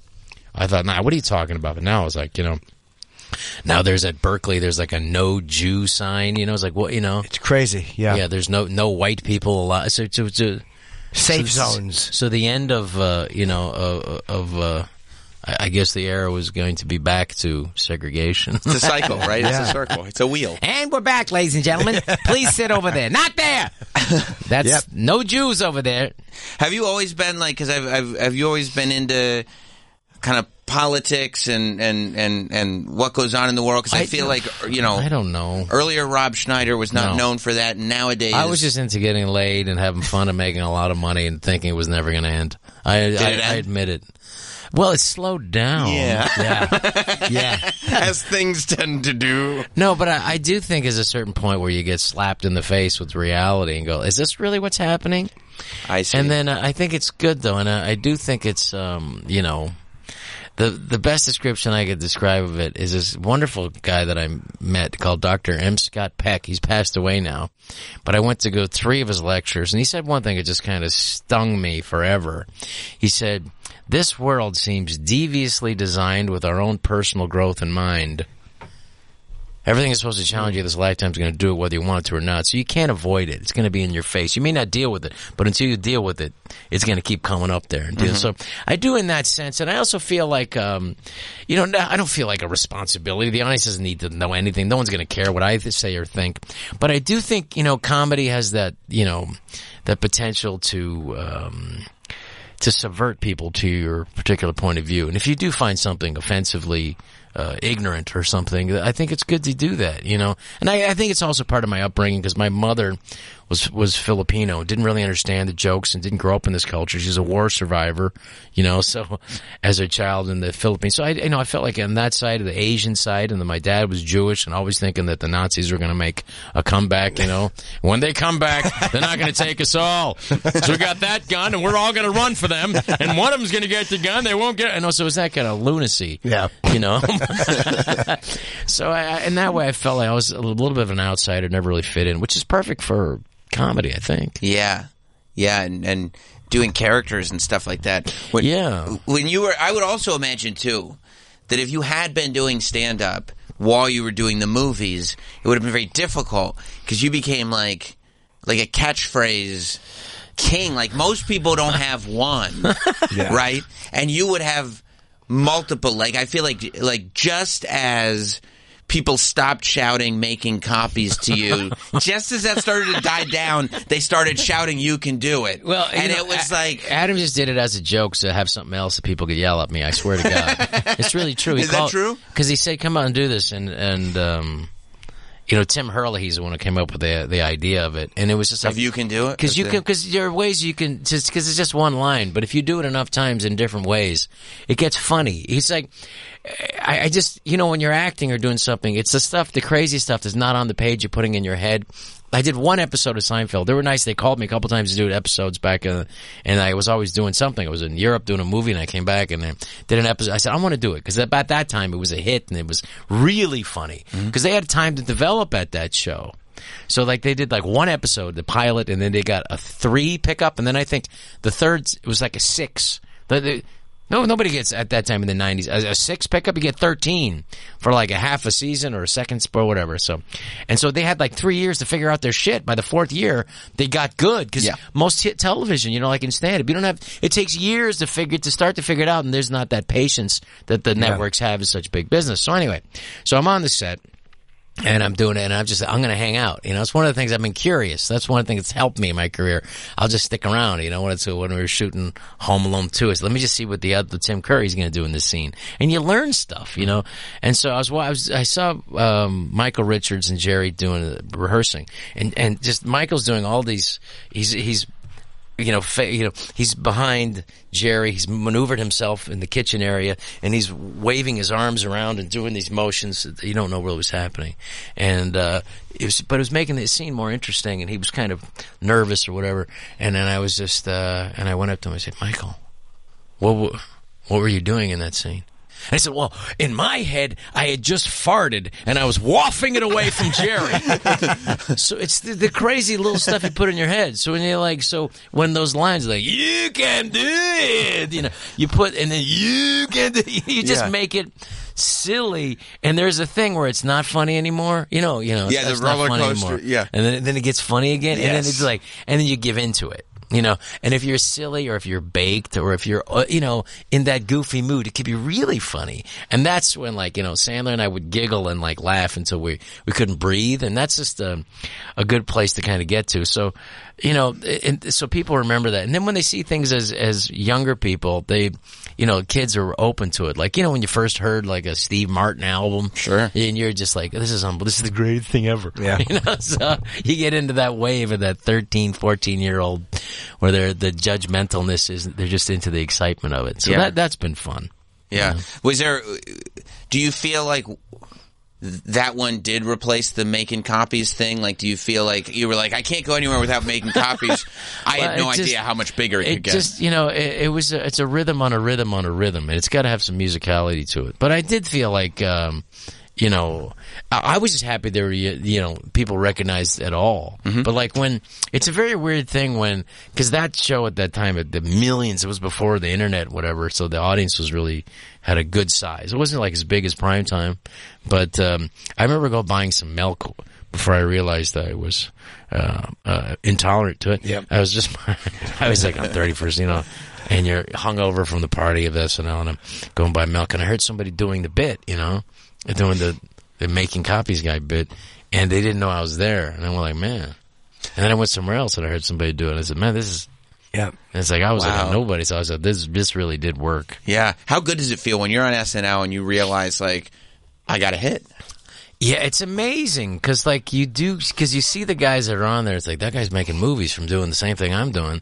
Of wh- How do I get to be making? You know, because it's just it's just the ladder. You think if I get to here, Right. you know, then I get and then I get to this place, and then I got make a movie, then I get SNL, then I get and make a movie. You know, it's just it's you know, and then you realize it's uh, none of it really matters. Did but- you ever pitch a making copies guy movie? they pitched it to me. Did they? And I said no. Out of out of uh, I don't know why. Out of some stupid ethics of something, I should have done it. But I said, dude, I said I don't have. I can't come up with. A, it's hard to come up with an ending in three minutes. I mean, ninety minutes is going to be torture for people. Right. Yeah. You know, this thing so- doesn't go anywhere with Right. the three minutes. Yeah, three three minutes. It's just, it's a rhythm on a rhythm, and it's it's like a song. It's like a Beatles song. Two minutes and thirty seven seconds is enough. Yeah.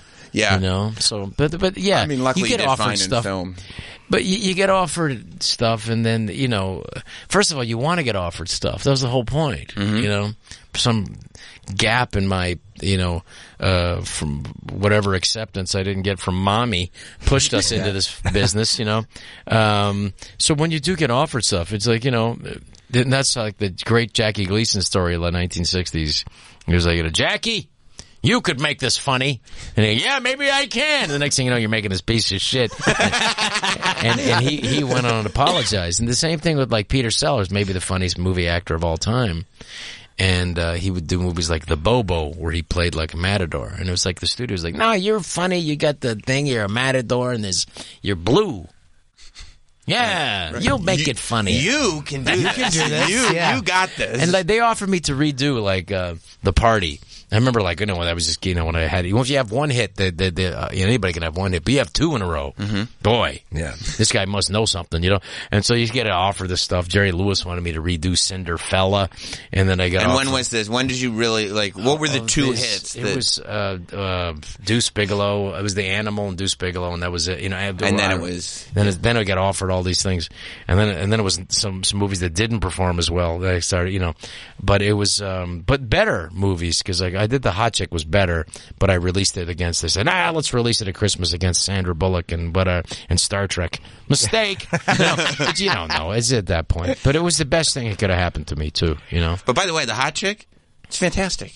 That movie is great. Oh, I love thank that you. movie. Th- that does hold up, and it because I think the craft. I finally learned the craft a bit more because you don't know. I didn't know how to make a movie. I didn't even know what was that because Adam Sandler said, "You know, make a movie. I'll produce it. Make it. You know, make come up with something funny." I said, "I don't know how to what." He said, "Just come up with it." You know, he says that kind of relationship. You're like, come up with the easy figure. You got it, you got it. Just come on. man." You know, I said, "All right." You know, When, So- when so did you I- know it was your time? Sorry, when did you No, know go it was ahead. your time to leave SNL? Did they ask you to leave, or did you go? You know what? I'm sick of this. I just think you know it, there does feel like it's a time to get out. You know, I do feel like there's a time where you overstay your welcome, and I did feel like it kind of changing, and it was time to go. And I I did, uh, you know, and it was like it was funny because you know um, Phil Hartman they put a big. Uh, you know, thing for him to, to leave and it was like, and I know I was leaving at the time, but I said, "Ah, I don't want to do that. You know, I don't want to say, I'm leaving. You know, I just said, I'll just leave as soon as the show's done. I'll just say, okay, I quit, you know. And that was I it. did, yeah. Wow. But it was good. But I, you, you kind of realize, it. and then luckily, you know, Stallone, Sylvester Stallone had just, I did one little bit part in a movie with him and Sandra Bullock, Demolition Man, and he called me. I'm like, listen, Joe Pesci said no, so you're it. You want to do this thing? He wants five million dollars. I'm not gonna fucking pay Joe Pesci five million dollars. Is he fucking crazy? I said I'll get you to do it. And so then I did that movie. So it was a nice transition. also, let you know you're not making five million dollars. I, I made, I made a lot less than that. But I was happy to just be out. Sure. Just be the, I mean, you know, that's the thing about that. It does squeeze your youth. I mean, Eddie Murphy said this to, and John Lovitz told me this story. Uh, but he said like, Eddie said, I couldn't wait to get off that show with, uh, and he said, uh, you know, to start going making movies and having fun. And, and then Eddie said like, I didn't realize the most fun I'd ever have was when I was there. because you do. You think it's going to be get better. It's going to get you know. But there's something magical about Saturday Night Live where you have an idea Tuesday, and you find out Saturday night, and then really Sunday afternoon if, if it really works. 'Cause that yeah, but that's the live thing. You audience- think about it on Tuesday, you do it, and then Sunday you're buying milk, and you're like, I just had this idea s- five days ago, I and know. you're. but th- that's the thing about that because for years after, and I've talked about this with the other people who were on the show, because you'd have something. It's not exactly a j- stand-up joke. It's not. It's not a movie. It's like a two, three-minute thing. It's funny, and there's really no other place for it than like a Saturday Night Live sketch show. Yeah, because John Cleese has become a good friend of mine, and he said, you know, the thing is, there we didn't have to have endings because we go to uh, uh, t- you know Terry Gilliam's um, animation. So we got to the interesting, most interesting part of the bit. We move on. We're not stuck like you guys were because of the animations. Yeah. because you just get to an interesting part. You know, where the the thing blows. You know, the penguin blows up on top of the TV, and then they go into animation. Yeah, That's it. It's better. Yeah. And yeah, It's then better. they put out the movie, and now for something completely different, they're- they could turn it into a movie and just go, Yeah. boom, funny, boom, next, funny, boom, next. Yeah, Yeah, yeah, But and I think that's freer, and I think there was something magical about that. And I do think at our best, we were just, you know, trying to emulate some of what they did. You know, mm-hmm. I mean, that, that's like that, that that's the high watermark of comedy in the 20th century. Monty Python. Yeah, well, they realized because they said we made an interesting decision to not- to not do anything topical, so to have the chance to last. And he was right. Yeah. Dead Yeah. Parrot is still. It's unbelievable. It's as good a skit Mm-hmm. That- as that's what I- anybody could ever do. that's one of the reasons why I did, you know, not not to, I don't want to crap on, on on SNL, but like they did the Dead Parrot sketch and it bombed. Did they really? Michael Palin is, and it just that just Really? made me hate the audience so much. it just really Yeah. did. Just made because like, this is a, a piece of like brilliant. It's art. It's genius. Yeah, I mean, the- of- of- of- yeah, yes, it is art. It is high art. It's Yeah. high genius. It's it's the uh, high watermark of like silliness. Yeah, in the world. So is you mean when you when they put Mozart? Excuse me, if they put Mozart and Bach out into space, you know, with that whatever the fucking thing they sent in the seventies. Dead parrot goes with the dead parrot goes Yeah. with it. Hundred percent. Oh, they sent hundred percent the probe that went uh, pa- it left our solar system and it had like a gold Yeah, disc yeah, on yeah, it. yeah, fuck it. I'm sorry. Yeah, yeah, whatever that I was forget called. what it was called, the Voyager. You, you put Yeah. the Vo- yes, Yes, thank Voyager. you. Yeah. You had somebody in your ear telling you that. It's uh, Jim- Voyager, Voyager. no, I, I was on Fox News last night. They had some that ear thing. I said, somebody going to tell me what to say in this thing? I said, I hope they do. but uh, but yeah, yeah, I would put that out there too. Why Is it- just yeah. put music? Yeah, you know? yeah, for sure. Isn't it funny? How I, I do Fox too. I do Gutfeld show. Did you do Greg's show? Yeah, I did. I love his show. I love that he's number one. Mm-hmm. But it's so funny how many guys don't want to do Fox, and it's like they treat comedians good. Like you go They're on and you have a great, good time. and you get jokes, and, and truthfully, you're on there, you know. And if you're if you're a professional comedian, you know you've done this a while. It's it seems the jokes cut- seem to flow a little easier to you. yeah, it works well, and it's it's a fun audience, and it's like And he's great, and he appreciates. He's a good laugher, you know. Yeah. that always helps. he's oh yeah, he's awesome. So is you think the hot is the hot chick the movie that Just that doesn't- I would that I would put on the thing to go yeah out yeah, into yeah that space. goes up into space with dead parrot and yeah is that is that the one that you think That's uh, the best one I've done. Yeah. Do you think it gets uh, I saw it, in- and I know it's good because I saw it in Portuguese once. I was at a film festival in uh, Rio de Janeiro, and it was on TV there. I don't know. It's popular. It's popular um, in in other countries. I don't know why, but but it, but anyway, I was in Portuguese, and I saw it, and I was laughing. yeah. And I don't speak Portuguese because I think physically I was really in a good place to to do all that stuff. Well, I think it's the yeah. I think it's the it's the wave, like you were saying too. Like timing, timing matters, and Yeah, and your age at the time, you know, and also truthfully, I mean, I got an incredible amount of help from some brilliant comedy writers. Oh yeah? uh, yeah, absolutely. From The Simpsons, uh, I mean, you had like um, uh, uh, Matt Selman, uh, Dan Graney, Lou Morton, um, Ian Maxtone Graham. These guys sat around and punched it up and came up with some really funny stuff. We had funny. g- And Tom Brady and I wrote a very good script. I felt, and um, but what they were able to add to it was just you know it was the it was the silly on the silly on the silly. So we, it became like pummeling because when you saw it with an audience, it was just the roar. And that's kind of what you want. You want to you want it to be you know them bending over in the seats. Because when I was a kid and I saw Silver Streak, Mhm. you know, in, at the the nice theater or the Star Trek where they showed Star Trek, you know, you had to line up. It was I forget what guys I'm s- I can't think of the place now, but it's the nicest theater where that's back then. They, there was the only swivel seats that there was. It was a fancy theater, and I saw Silver Streak. And at one point, you know uh, where Gene Wilder puts the the shoe polish on his face, and uh, you couldn't hear the au- you couldn't hear the movie anymore because the audience was laughing so hard. And I'm like, wow, I want to do that. Did they even use that scene in the trailer? I thought, like, if I remember, I think Silver Street was seventy six, and I, I and I think if I'm a little later, oh, was it later? Maybe it was later. seventy seven or seventy eight. You might be right, but I thought they used that scene in the trailer. It's a very, very famous scene. And it very Very still famous got that scene. laugh. Yeah, And but you know the- what I did find out because there was Frank, uh, the producer of it, was a Paramount exec. I became friends with him, uh, Frank um, Yablans, uh, and he was one of the guys running the studio. And Pryor didn't want to do that scene because of the blackface. Oh. Mm. and he didn't. He didn't want to do that scene. And he said, "But you know, I think it could be really funny, Richard. You know, I think it could be really." And he says, "You know," and he had a problem one not wanting to do that. And then once he the compromise was to put in the, the you know the uh something like the nation of islam is not gonna let me is, is, is not gonna let me back in after this or something like that was the line oh, they let him put in a line he wanted to put in. yeah the, well the nation of islam they're not gonna let me do this you know uh, the nation of islam but they- they're not gonna bring me back or they're not gonna be happy with this and i remember that line in the movie and i remember getting a laugh but i do think that there's extreme discomfort is really a good um is really good for comedy. It's a good setup, at least for potential for a big audience laugh. You know, Especially when you see something that you want to laugh at, but you're not sure if you should, and then you hear somebody else laughing, and then it makes it okay for you to laugh, and then it makes it okay for the other person and to that- laugh. and seeing how silly and how like how badly he was acting as far as you know pretending to be what he thought was black and like you know the the you know the The gyrations of- radio on his shoulder. Yeah. and just you know the you know it, it was just um it was one of those things that just really worked on several levels and that's what you try to get to you know I didn't. Re- Did you know Pryor at all? I, I'd only met him, um, you know, I've only had like one really, really good conversation with him. Did you know him? No, I met him twice or something. But he was sick by that point, so I know I never got to know I him. met him in the early '90s, and then I was I talked to him, and I said I just wanted to go say thank you. I heard he was going to be on Donahue, so you know that was the cool thing about SNL was like you had access, you had entree to like you know Donahue, Letterman, Yeah. you know you just he was in the building, you just walk down there, go oh, you know, you got the NBC News, you know I was uh, you know I was like a little kid, I was like running around going hey. That's where what's his face sits for the news, you know. Right. And then you see him in the elevator sometimes, and you know, Tom, Tom, what's his face? Brokaw. Never in a good mood. So I think, "Hey, gee, you know, leave me alone. And um, been doing this drag. And so, um, He's- but I bet for the news anchors, it's just like SNL, where he's he's just miserable. He's ready to leave, and he doesn't realize that the minute he's off that news desk, that's when he's going to realize that how good he had it. oh yeah, exactly. Right. So I ran down to Donahue, and I said, you know, about that. We also had like a ton of interns, which is great. Like, just go get me a.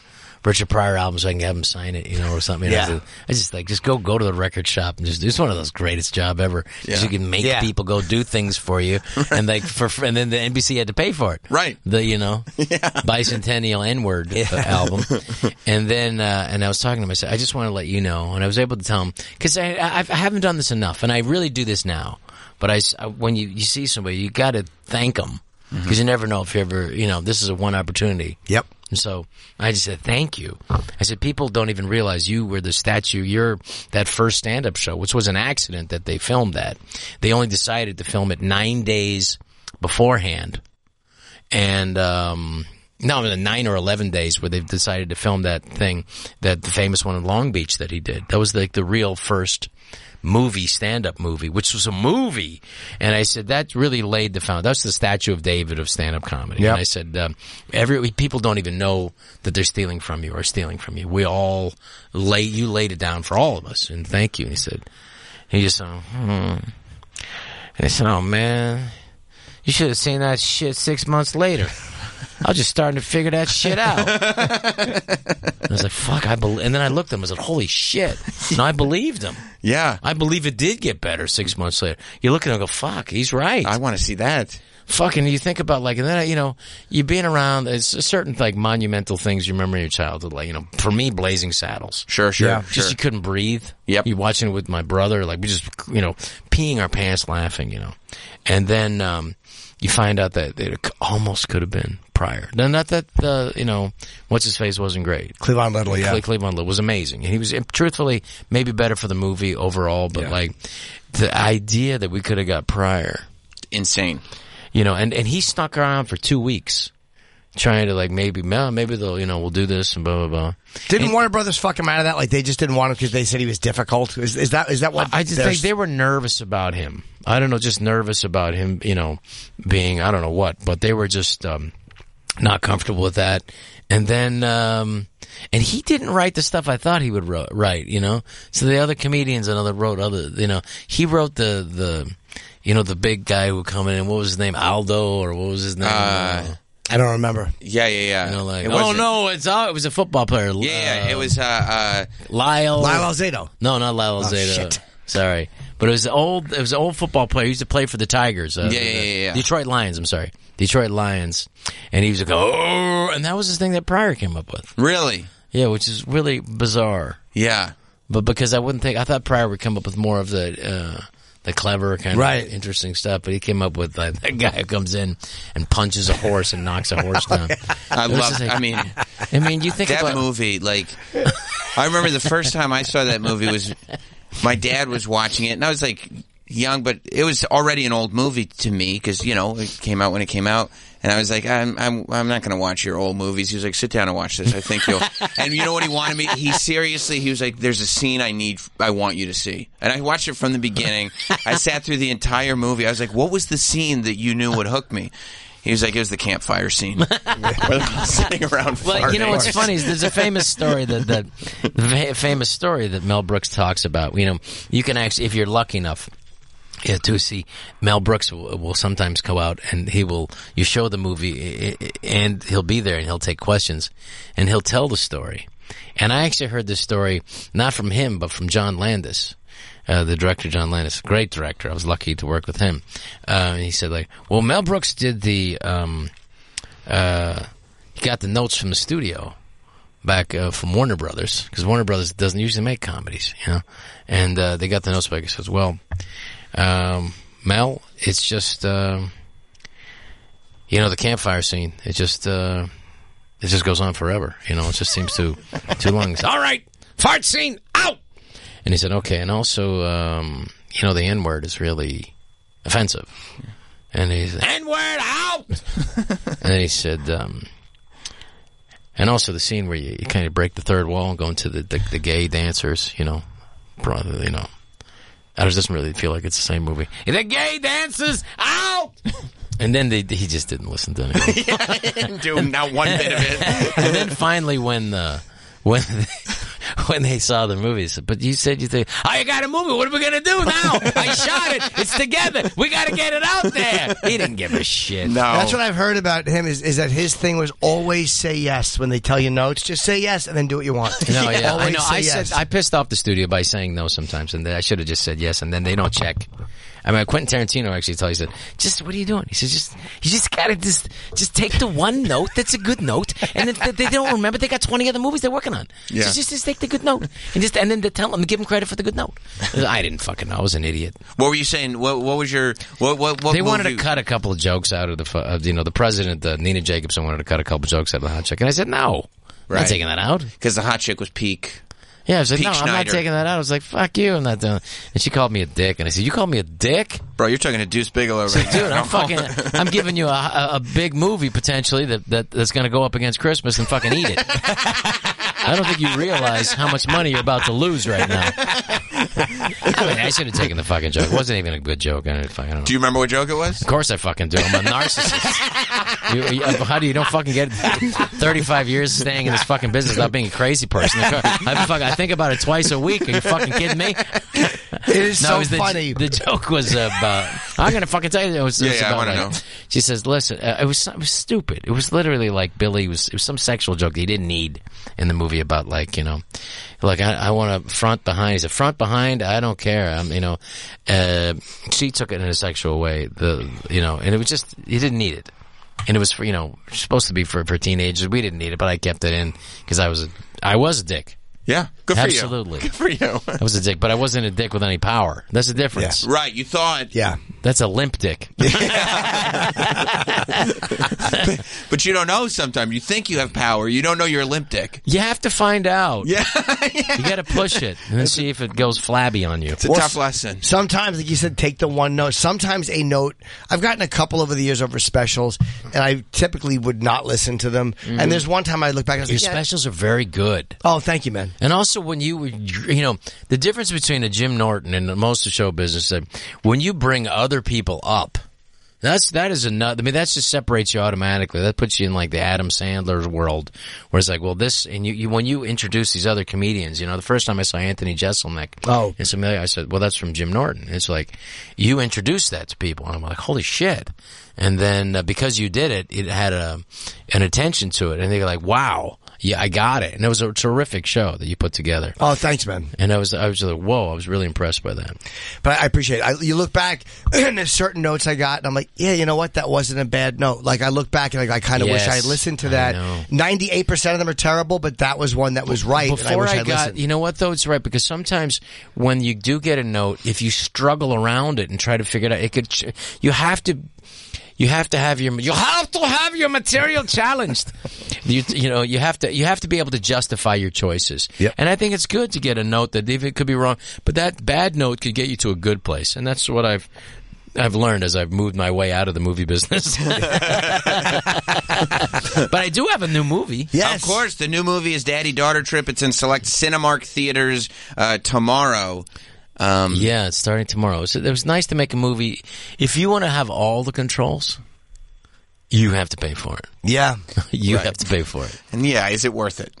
Yeah, and and uh, I don't mind not having all the controls. if I don't have to pay all the money, I, I don't mind because that's a lot of road gigs. That's a lot of potentially seeing you know, uh, you know, uh, Steve um, Dick behind you know the co- some college. It's a lot of those, thirty of those. No, but I, I'm really proud of the movie. Um, you know, it, it was about eight years to, to before we you know, thinking about it before we actually made it.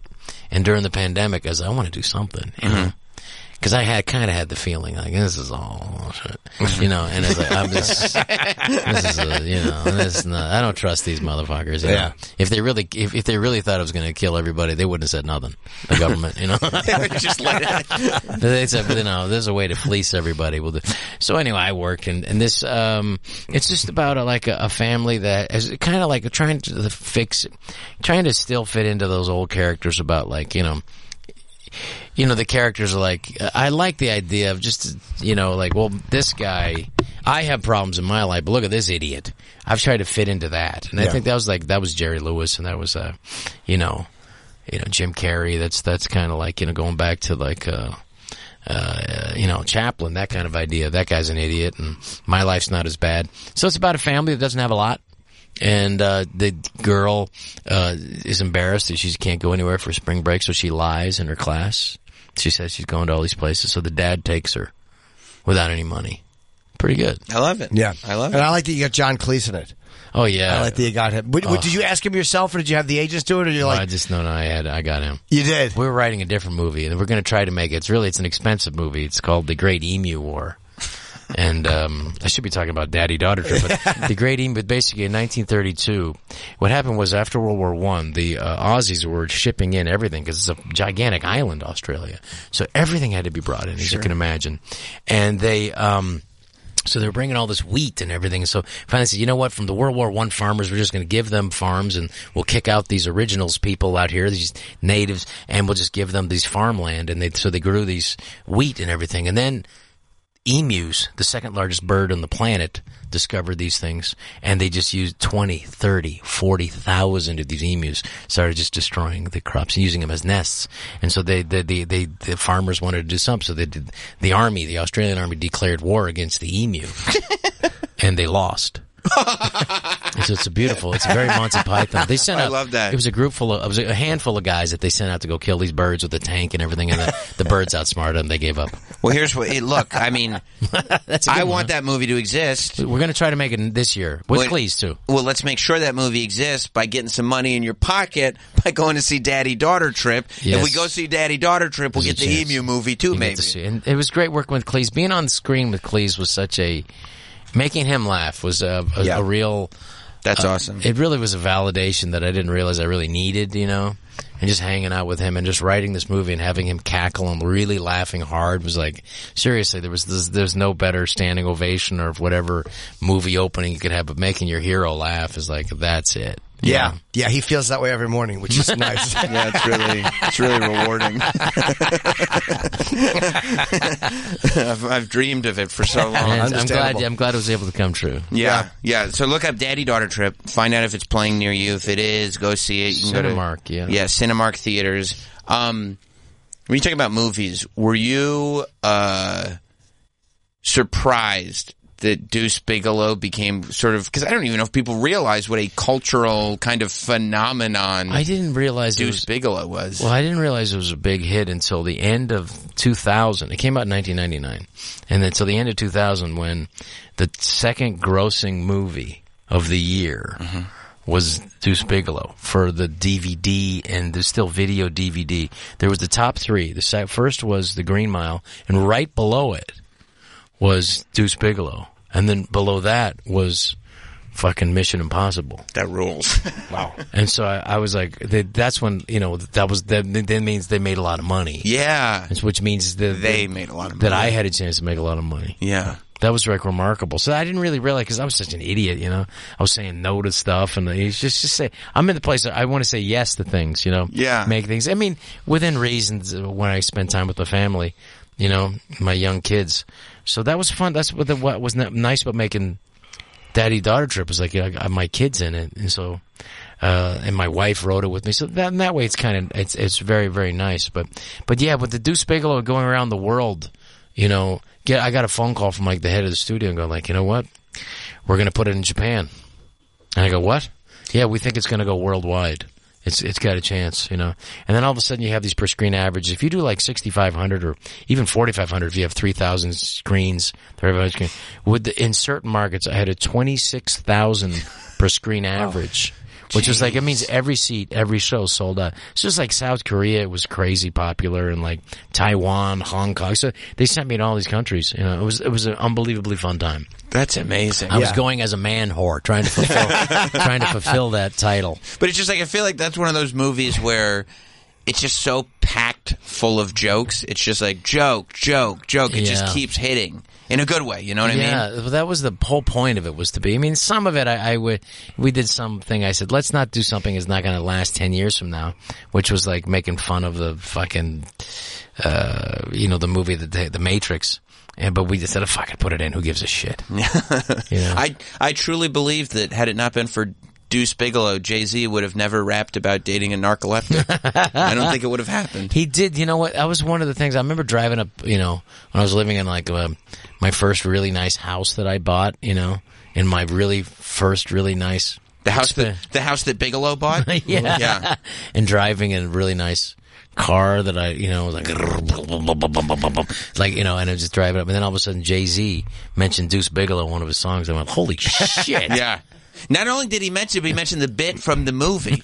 the lyric in the song is "tie the back of her hair like Deuce Bigelow," which is That's crazy. Which is the bit. Yeah, that's just nuts. So it's just there's certain thing like you know that just that, that crosses over in, in pop culture. You just never know what's going to hit. But if the, the only chance you have is if you laughed at it and you thought it was really funny, and that's the fun of it. You know, was like there. It doesn't happen a lot of times because it's hard to make a movie and it's hard to get the money for the movie hard- and to get it out released and then anybody sees it.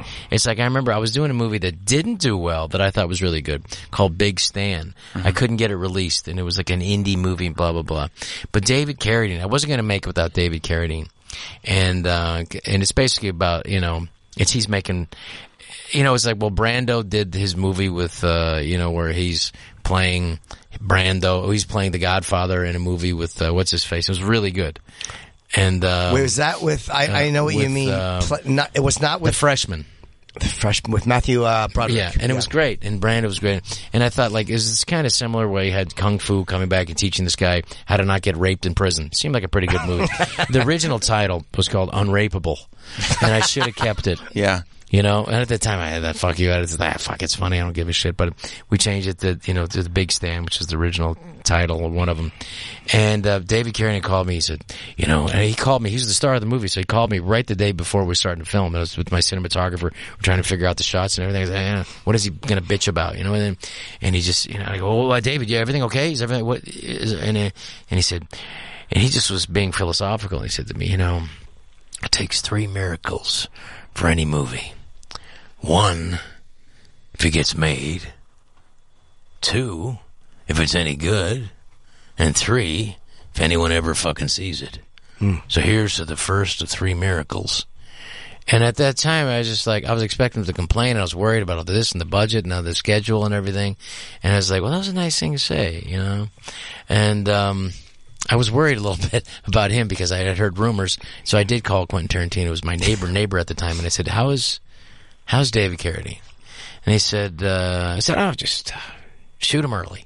and I said, and I said "There- there- this is- well, it's, uh, ah, yeah, just shoot him early. I said, okay. So we shot him early.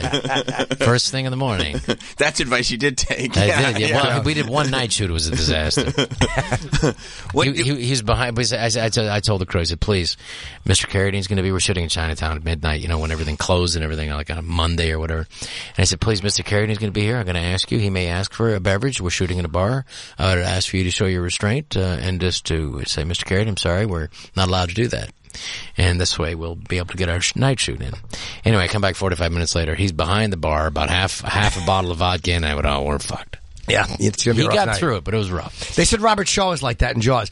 Oh, One day- really? you you didn't know what you were going to get. One day he was great, and the, the next day it was just really. But you, but you get it. But you, what you get, you get. That's the same Yeah. thing with Bill Murray. It's like what I've you know from I won't say who for the filmmaker was, but like Bill Murray is like he's gonna come, he's gonna change the lyrics, he's gonna change the lyrics, the dialogue, he's gonna change things, and you're gonna get, and it's gonna be great. But you don't know who you're gonna get, which Bill Murray you're gonna get, the nice Bill Murray, you're gonna get the tough Bill Murray. you Mm. Yeah. know? Yeah. He's super nice to fans. He wasn't very nice to us. Interesting.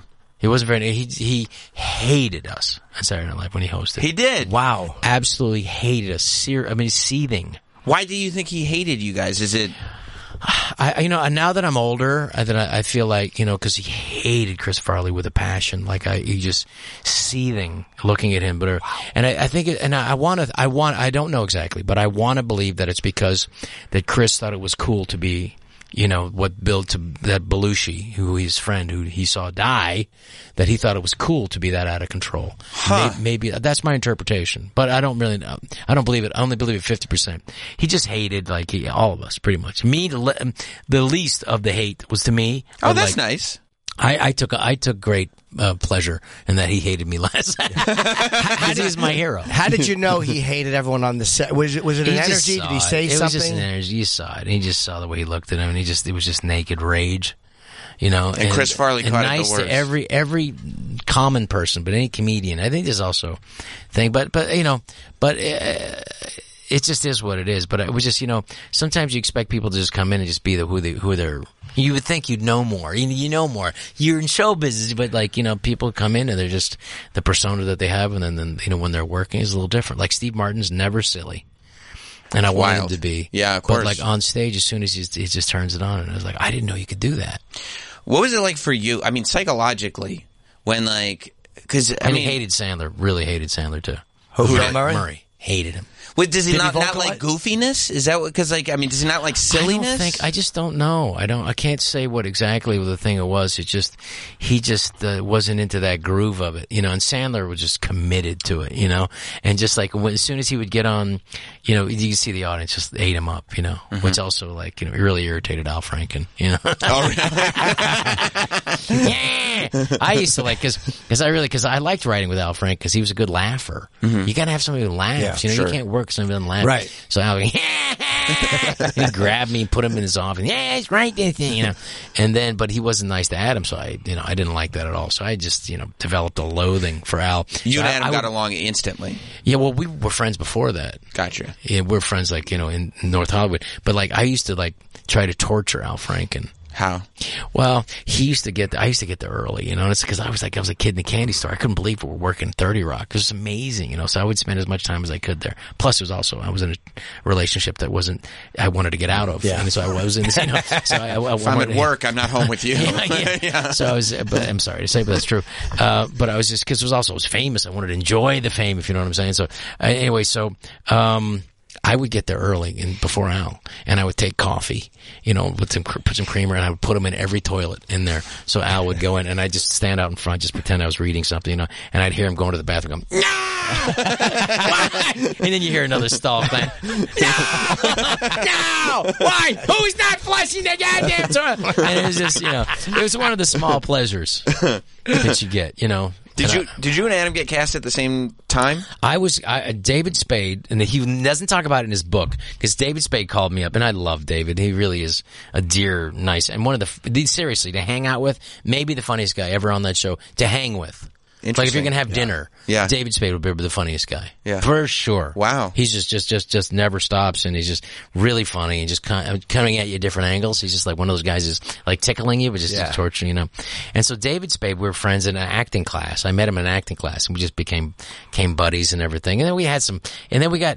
He, I got hired at SNL, and then Bernie Brillstein told me the story, and it's true. And, he, and I and and and David knows this, and never went public with it, but it's true. Is that I was the one to get hired at Saturday Night Live, not David Spade. But then Bernie Brillstein said, "Oh, they're a writing team. You got to hire them together." Ah, you never heard that? David didn't put that in his book. He called me up and said, Hey, listen, I'm going to say some shit about you in my book. Do you mind? And I want to make some money here. I said, Yeah, go ahead, David. But he, I said- but he didn't put he didn't put that in the book. But those are great times. They really are. We have to wrap up because I think you, you have Aw. other press. They're, they're telling us because I, I could talk to you for two hours, but they I think you have No, other I've shows. canceled Oh. it all. just now. No, I've enjoyed this. and I hope, It's really I hope you fun, don't, man. I hope you don't mind me. I mean, I'm just trying to get to the place in my life where I'm absolutely as honest as I can be. Can I tell you something? It's great. Can I tell you? Can I make a, a prediction? uh, this is what I think is going to happen because these are the cycles that everything moves on, and I see it. I see it because I think there's a there's a period of time where you are on top of the world. Everybody loves your movies. Everybody. Then it's a period of time where the cool thing to do is to shit all over you, and everybody. This is what we do. I truly believe that a wave of Schneider appreciation is coming. That people are, that, that grew up with Deuce Bigelow and Hot Chick and Animal are going to be like, you know what? Those were funny fucking movies. And when I was in high school, we were all obsessed with it. And I think that that that's going to hit at just the right mark. I Oh, think there yeah, is thank a, I you. think there is a wave coming for you. Well, thank you, Rob I- I- Schneider. thank you, I appreciate that. I just remember like my my own niece calling me and just giggling and said they just made fun of you on South Park, and it was hilarious. And it was I- a funny episode. and it was really funny. And the thing about it was, my friend Matt Selma called me. He said, "Hey, they could have been way meaner, way mean. They were nice to you. They could have murdered you, and they didn't. Yeah, you know. Yeah. And and uh, and they're It's great. just manslaughter. It was not murder. it, was, it was better. But I'm very honored by that. I'm very honored by that. Yeah, Look, come the back movie- again, man, anytime. Hey, It's fun thank having you. you. It was a pleasure. Daddy Thank you. Daughter Trip. Look it up. See if it's playing in a Cinemark theater near you. Comes out tomorrow. Thank you, Rob Schneider. and you. Uh, we'll be right back. Stay Yes. Here they are. Here, here- here- here they, here, here they are. Jim and Sam are back.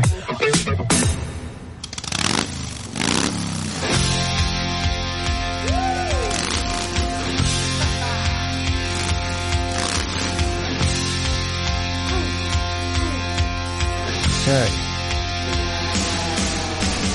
I thought we were coming back with Creatures of the Night. there. We should have. This song stinks. Well, yeah, I mean, I don't know why they. I was like, "Girls, girls, girls," the song we just referenced by Jay Z, and they're like, "Motley Crue." I have no idea why this is on. Should have been Kiss. Hey, buddy. Good to see you. Should have been Creatures of the Night. Wait, he's an idiot. Oh, yeah, he is. That's what you got to keep. Because yesterday. Why are we playing "Girls, Girls, Girls" by Motley Crue? You asked for girls, girls, girls. This wasn't the song. They said they don't mention Deuce Bigelow even once in this song. Agree to disagree. No, they definitely don't mention Deuce Bigelow. I- this song came out 20 years before Deuce Bigelow. Who's Deuce Bigelow? Deuce Bigelow is a modern classic, and the idea that Welcome, Look, Tom. we have a guest in studio. We don't have time for talking to me. Tommy Avalone is in studio. Welcome, Tommy. Hey, how are you? I had no idea you were on the air. We are on. That's right. Neither do most people. Where are you from in Jersey? Uh, right outside Philadelphia. Oh, okay. Yeah. uh, I used to work for WYSP, so you would have Oh, been the, yeah. Okay. Uh, were you there when Tim was the uh, GM? Oh, Yeah, okay, yeah. yeah. Um, uh, you said you ran for mayor, so I was like, what town did you run for mayor in? Oh, Haddon Heights, New Jersey. Okay. Yeah. How far is that from Vineland? Uh, 30 minutes? I had a threesome in Vineland. You did? Okay, I was hoping we were getting somewhere. Yeah. It's like we're going deep. There better be something at the end of this doesn't trail. sound good. I've, I've driven through Vineland. Yeah. Oh, That was, was th- was that the one? the couple where I slept over, and I kept wanting the uh, the guy to fall asleep so I could fuck the wife again. Like, yeah, Yeah. that was it. I wore my dumb fucking uh, my my uh, acid wash jean shorts. There you go, jorts. Yeah, my jorts. Yeah, I did. That To was Vineland? Vineland, New Jersey. Beautiful. Well, uh, Tommy uh, is the director of the new two-part documentary, docu-series, whatever you want to call it. Yeah, You it call doesn't matter. every- It's all the same thing. Yeah, it's I love you, you hate me. The uh, it's about time the Barney the dinosaur uh, docu series. But what's great about this is uh, I think you sometimes forget about the the culture of of hate. Yeah, that Barney also spawned along with the the cultural phenomenon that he became. Sure. Right? Yeah, I mean, the first time the word jihad was ever used on the internet was the Jihad Destroy Barney website. Yeah. What do you think it was that, that like just made people so angry about it? Was it because it was good natured, or the fact that kids loved it so much? Because I remember starting stand up in 1990, and that was like a thing. Fucking Bar, everyone would attack Barney. You'd attack Barney when you were doing stand up? I think so, but it Because was that's what you were doing. It was just the thing to Sure, do. It was it's like the biggest thing, the lowest hanging fruit sort of thing to make fun of. Yeah. I mean, there was a couple different reasons why people made fun of it. It's like we explore in the documentary, like, why do we hate the things we hate? And through Barney, it hit a lot of different chords. It's like even just the word love. Some people aren't like happy family. If you don't come from a happy family and you see some purple dinosaur singing about it, you're not going to like it. Mm. You're going to kind of hate that. So it hits a bunch of different chords. It's also make funnable. Anything Oh, that yeah. nice is make funnable. So the opposite of that is this is so easy to go in so many directions because it's this it's obviously the lovable thing. when something's so pure, there is something about us that needs to like bust that bubble and break it down. Like even with Mr. Rogers, there was urban legends that he was in the army, would kill people and had tattoos. Steve from I- Blue's Clues died of a car crash. All these things are fake. for the longest, I believed that that Mister Rogers had ta- the reason he wore that sweater every show was because he had full sleeve tattoos on his arms from when he was fought in Vietnam, as if everybody that fought in Vietnam had full sleeve tattoos. Right.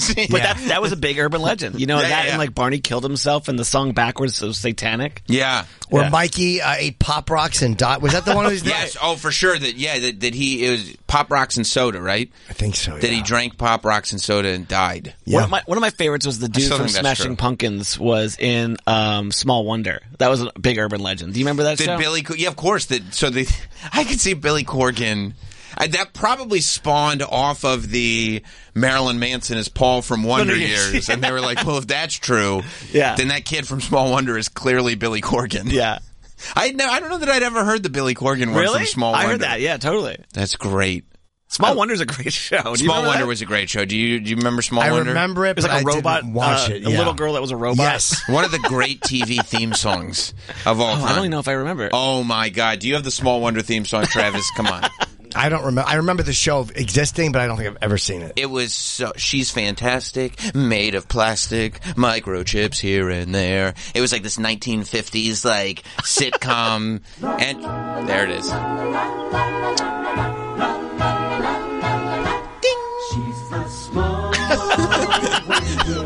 so good. Karaoke night. Oh, he smiles, looking at It's the Ted camera. Lawson. What I an mean- awful opening. Here's his wife.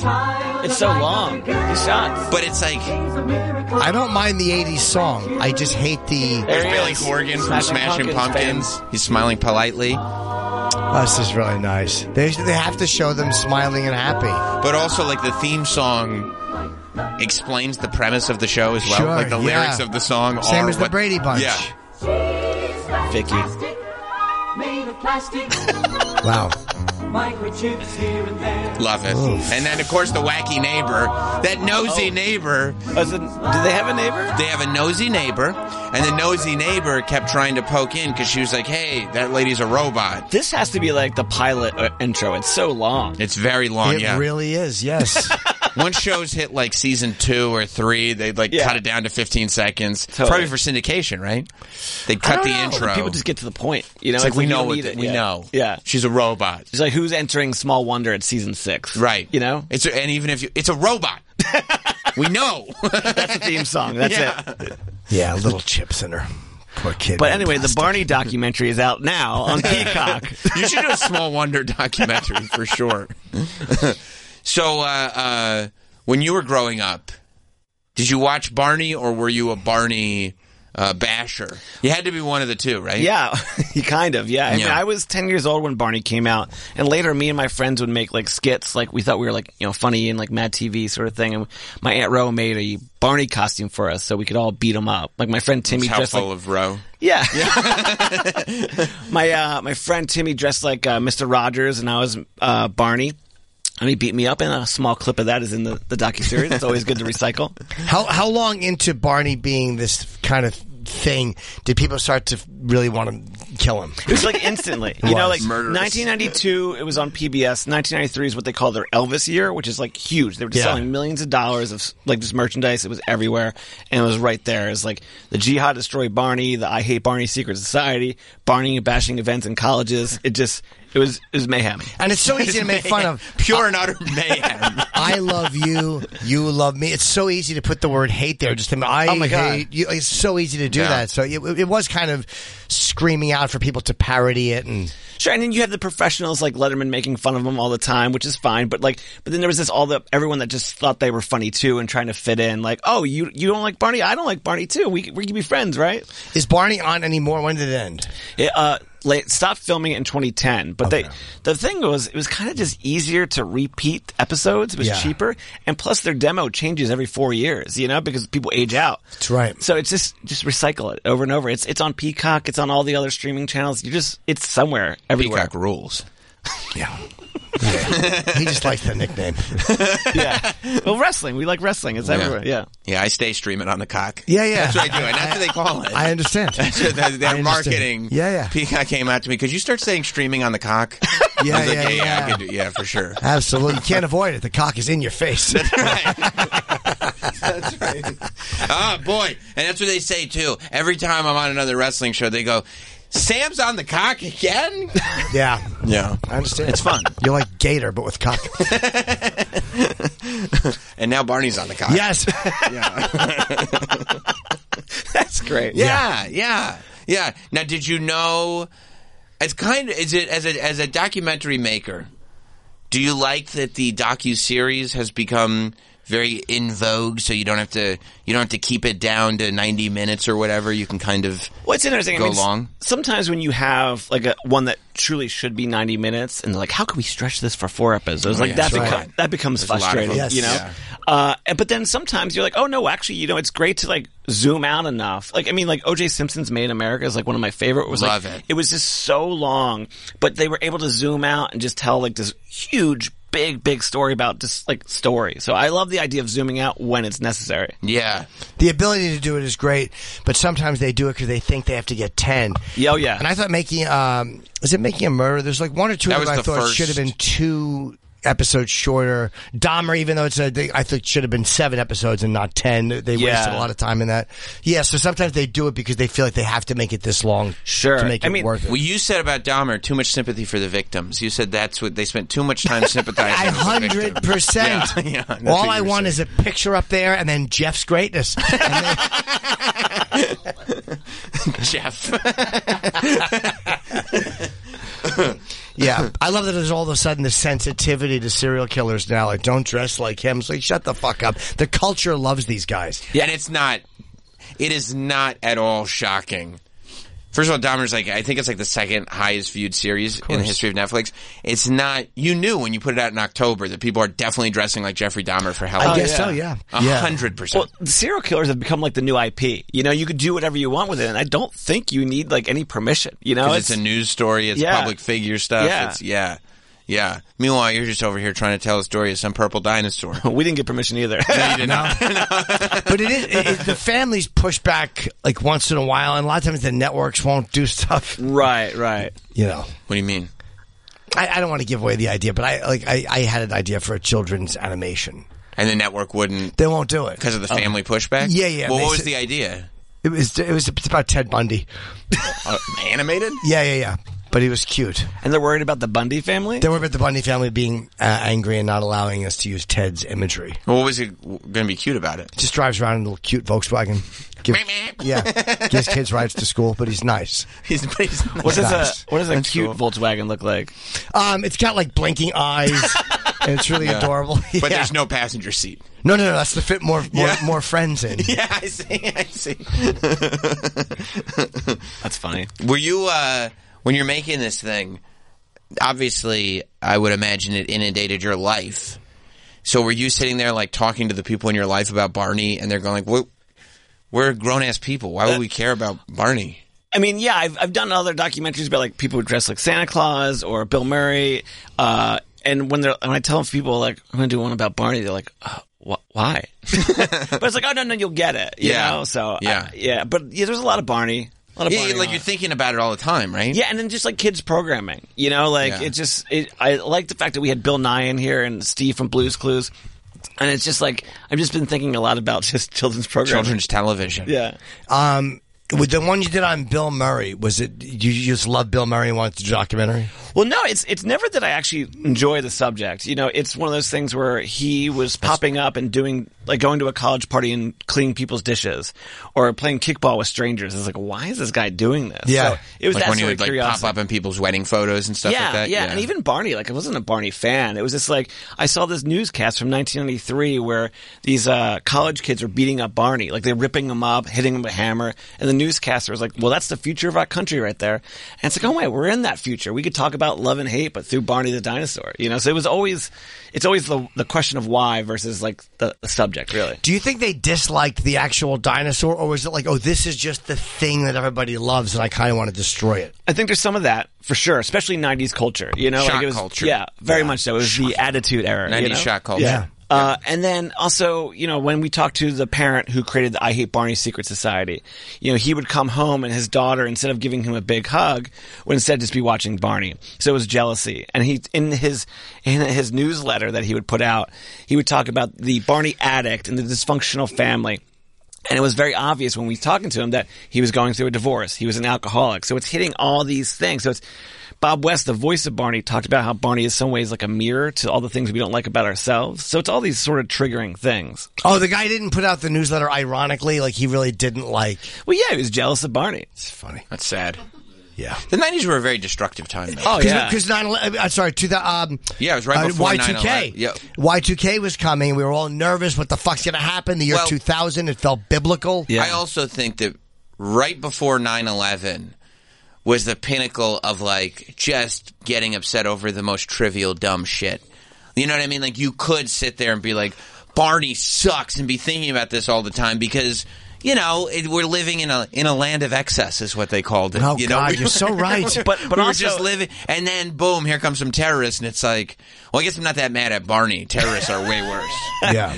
Uh, it was funny. They actually had to pull an episode of Barney. They before 9-11, there was this one episode of Al-Qaeda? Baby, uh, Baby Bob was playing around with the plane and knocked over some blocks. Holy shit! And uh, people Oh. It were was an upset. inside job. Um, but yeah, but what- but Barney came out like early internet too, so you're also dealing with a lot of people for the first time finding a place to like equally vent about something, Connecting on something. Going Yeah. that sucks. Oh God, yes, it does. Yes, let's yeah. all hate something together. Yeah. We can shit on stuff here. Yeah. this is great. It is. It's it was like kind of like that first thing we learned to hate like on the internet. Yeah. Sometimes I think that there's uh, aspects of the internet that are negative. People think I'm crazy, but I really believe that. Are you developing this theory? Yeah, yeah. I'm starting Yeah. to think like people Think are you're like onto social something. media is great. And I'm like, I don't know. I don't know. Here's what you have to look at too: the negative side. yeah, yeah, yeah, yeah. I'm with you. Do you think Barney's going to become a Halloween costume again? You know, in Spirit right now they have an inflatable Barney suit. You, I feel like you should be making something off of that. like I, I, I feel Yeah. like this thing because because it is amazing. I don't know if you saw it, Jim, but like two weeks ago, I think they announced this doc was coming, and instantly it was like the number one trend on Twitter. People are talking about Yeah. it because it's one of those things. There's the costume There it right is. there. Wow, I bought one. where everybody like all the people like you said that grew up around the Barney era are now adults but haven't thought about it in 20 Yes. years. It's retro almost. Yeah, Yeah. it's 100%. And so and it's sold out online. You can go in the stores. Dude, I got it at the Cherry Hill Mall. You should still Bonnie Shout was out to after my. Cherry Did you Hill. watch it? What was? did you watch it or no, Travis? When you were a kid? No, I didn't watch Bonnie. Which one? Barney. Yes. The purple dinosaur. What was his name? Yes. Bonnie. Oh. That This- uh, I, by would, the I way- would wear that costume. By the way, By the way, it's so funny that you're saying this because Tommy also did the documentary about uh, the fake Santas. Yes. that Mick Foley came in to promote. When Mick was in, he kept saying Santa. Santa, that's how I say it. to the Last point, week's, I say to the Santa. point where Mick had to say something like, "I don't know why you keep saying Santa." you remember that? Yeah. It's oh, this is a embarrassing. blow up doll, like or, or Yeah, is yeah, it cloth? You, no, you that's not a, You can't fuck it, Jim. It's not a blow up. it's like he's like, let me ask you about this party. Can you fuck it? he's like in spirit Halloween. Excuse me, miss. Oh my god, That's It's a lot made of money plastic. on eBay. Jesus, 180. I should sell mine. Jesus. You should be making a cut on these Yes. things. Like the only reason that this is back in the zeitgeist is because there's a big banner on That's the right. cock that says Yeah. Barney documentary. That's right. Well, I mean, like 180 is that's a that's a lot of Muldoons. You know, when you turn Oh, like God. five years old, you, you learn to kind of, it's the first thing you learn to hate to fit in, right? That's right. And then you forget about it, right? You grow up and you have other interests. You like professional wrestling or whatever. I forgot that I and many other people hated Bonnie this whole time. But then you forget it, but now he's just, now he's everywhere. yeah, now he's everywhere, and I'm and it all came flooding back. I was like, I, I hated haven't this thought purple of this in so rain. Purple- long. yeah, like a purple rain that flooded down on me. Yeah, I haven't thought of it in so long. And Yeah, then I why was would like, you? Oh yeah, and then, Yeah. then all of a sudden it's like, oh god, I forgot that was the biggest thing in the country for. oh my God. It years. sold out like 11 nights, uh, days in a row at Radio City Music, music Hall. It was crazy. It, was- it felt more like a mucus hole to me. I was a Barney basher. Oh, Big come time. on. Big- I know, I know. so wait, they did. Oh, they did a live show at Radio City. Yeah, yeah, yeah. I mean, he would go on tour when uh, they set to what they set Barney on tour. They had like this um, roadie that used to work for like Motley Crue. It was like a really weird set. There was a lot of weird characters in this. Um, the body of Barney. He's now a uh, tantric sex guru. Oh right. Yeah, and then Uh, the original voice of Barney was also voices for Chuck E. Cheese. So there's a lot of. so there's Why a- did he stop doing it? Like that's that's such a voice actor's dream, just to kind of hang out and be on this giant show. Well, they were all in Dallas. I mean, it wasn't Union, and he just wanted to move to LA and kind of like do something bigger. It sounded like literally what Rob Schneider was just telling us about, uh, like leaving SNL because you think there's so much more opportunity for you out there, and then you go, "Oh fuck, that was a good gig." Like when he's talking about it in the doc, which is out now on Peacock, he's like saying that yeah, that he had done Barney for so long, and he wants to go out there and see what else is out there.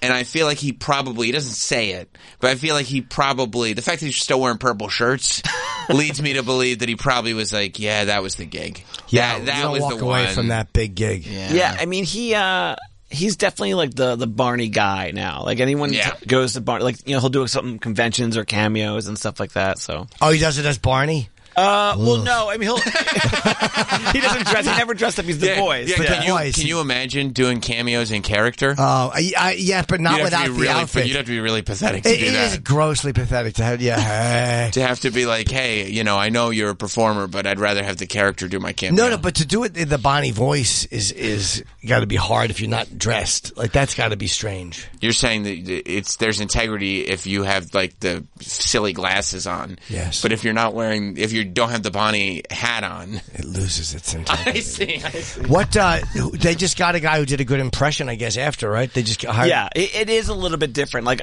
I unfortunately can tell the difference. You can. oh, you can totally tell the Can difference. we hear the two different Bonnies? I, I don't.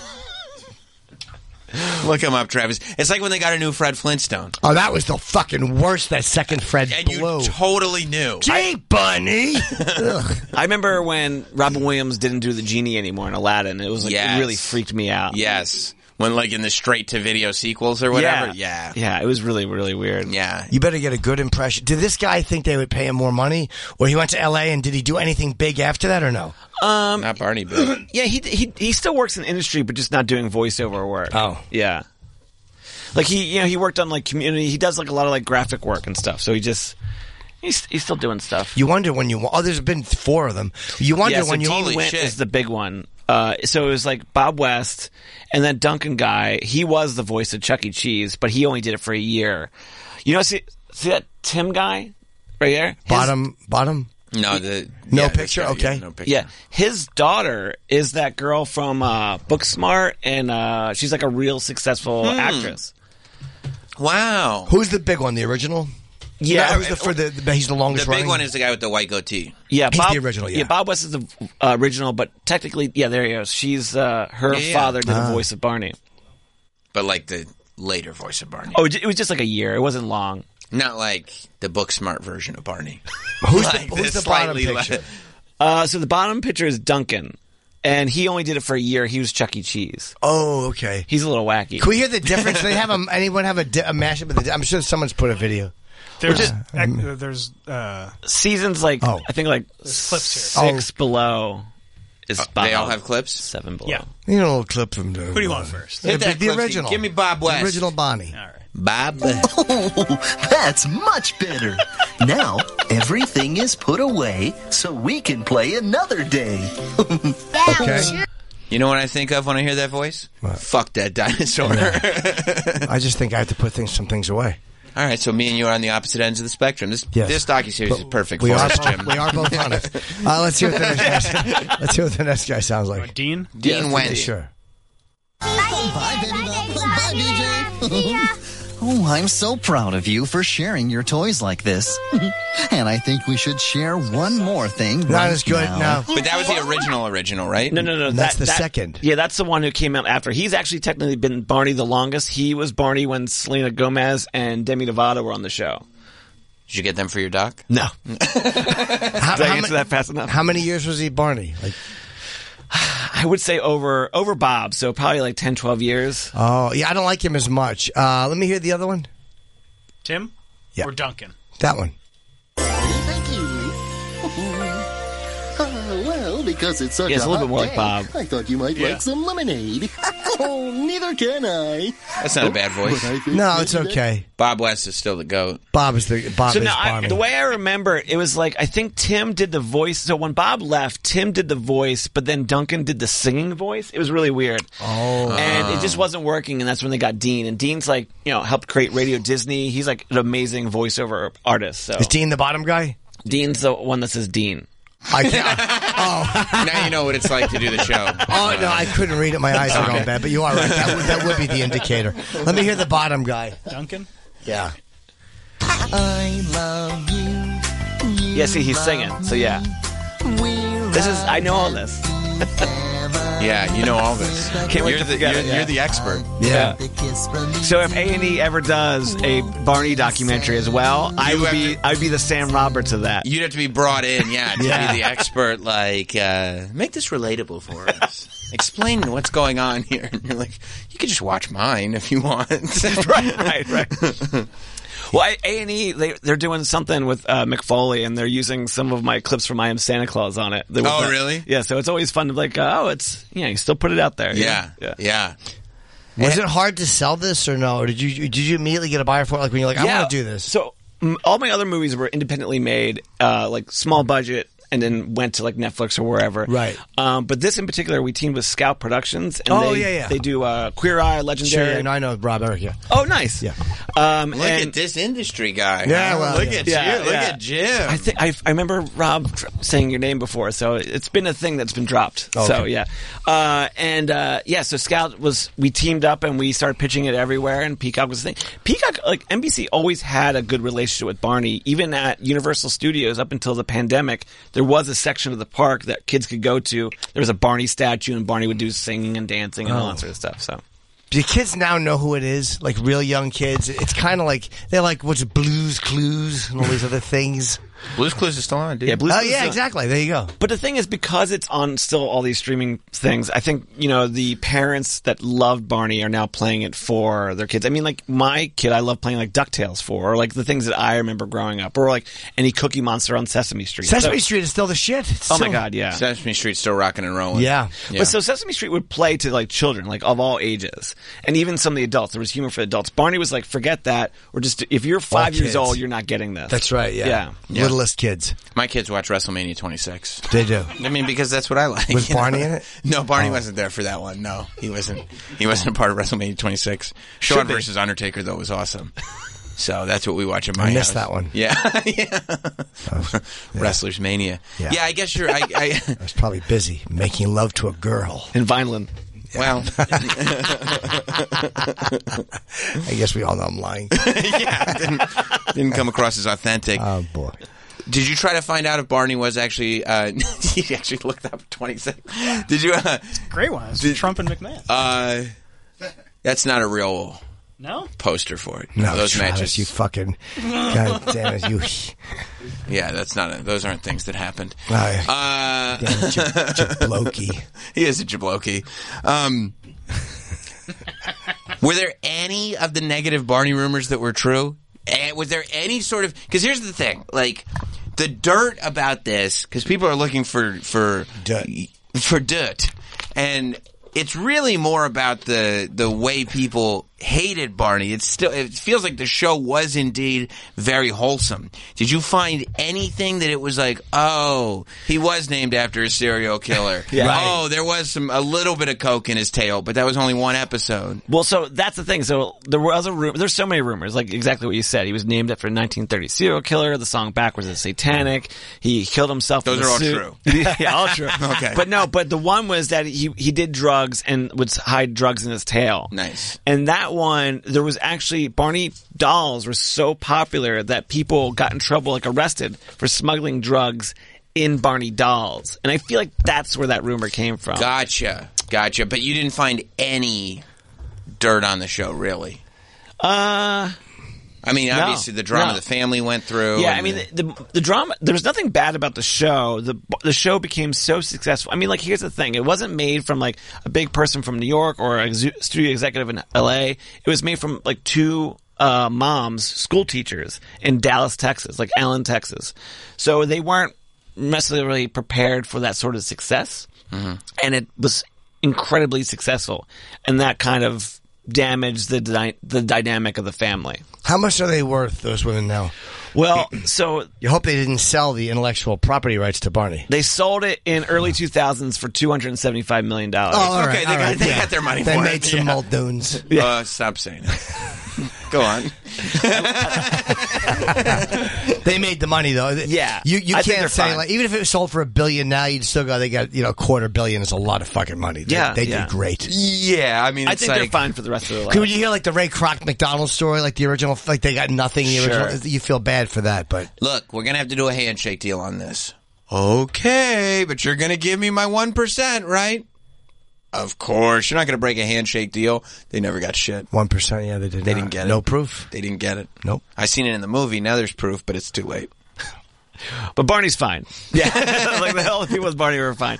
You know, there there was a little. um I guess like so. It, the story started where there was three. It was like two s- two moms, and then there was like, oh no, wait, there's three creators, and then eventually one of the moms like left the show around 1994, and we tried to get into that sort of stuff, but uh, it just no one would talk about it. Like I ta- I called the one woman who, you know, s- had a signed NDA when she left.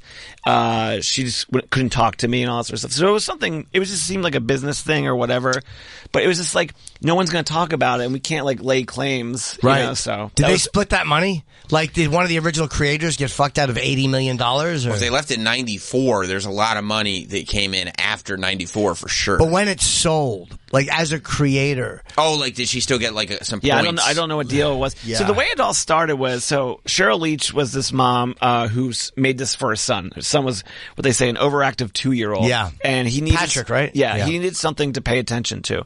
So she decided to make this this video, this character. uh, the family she married into, the Leach family, had this production company. They like they just made like sort of like you know normal sort of like how to sort of videos, Yeah. nothing nothing crazy.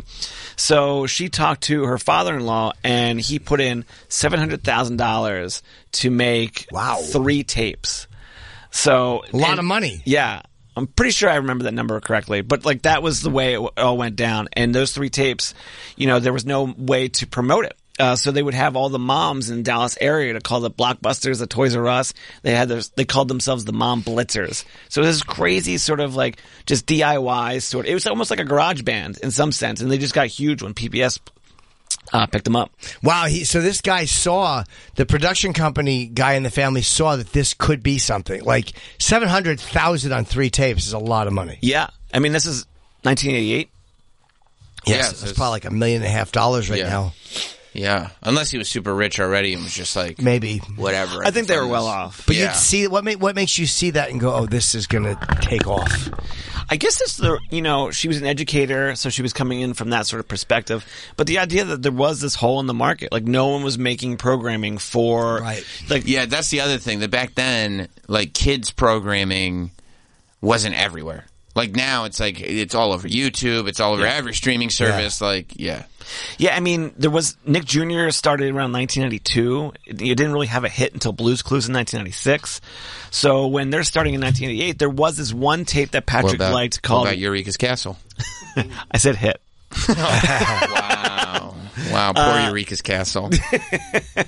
But um, yeah, I mean, was it 19? Oh, it was the first tape that Patrick liked was this thing called "We Sing Together," and if you want to look that up, it's super creepy.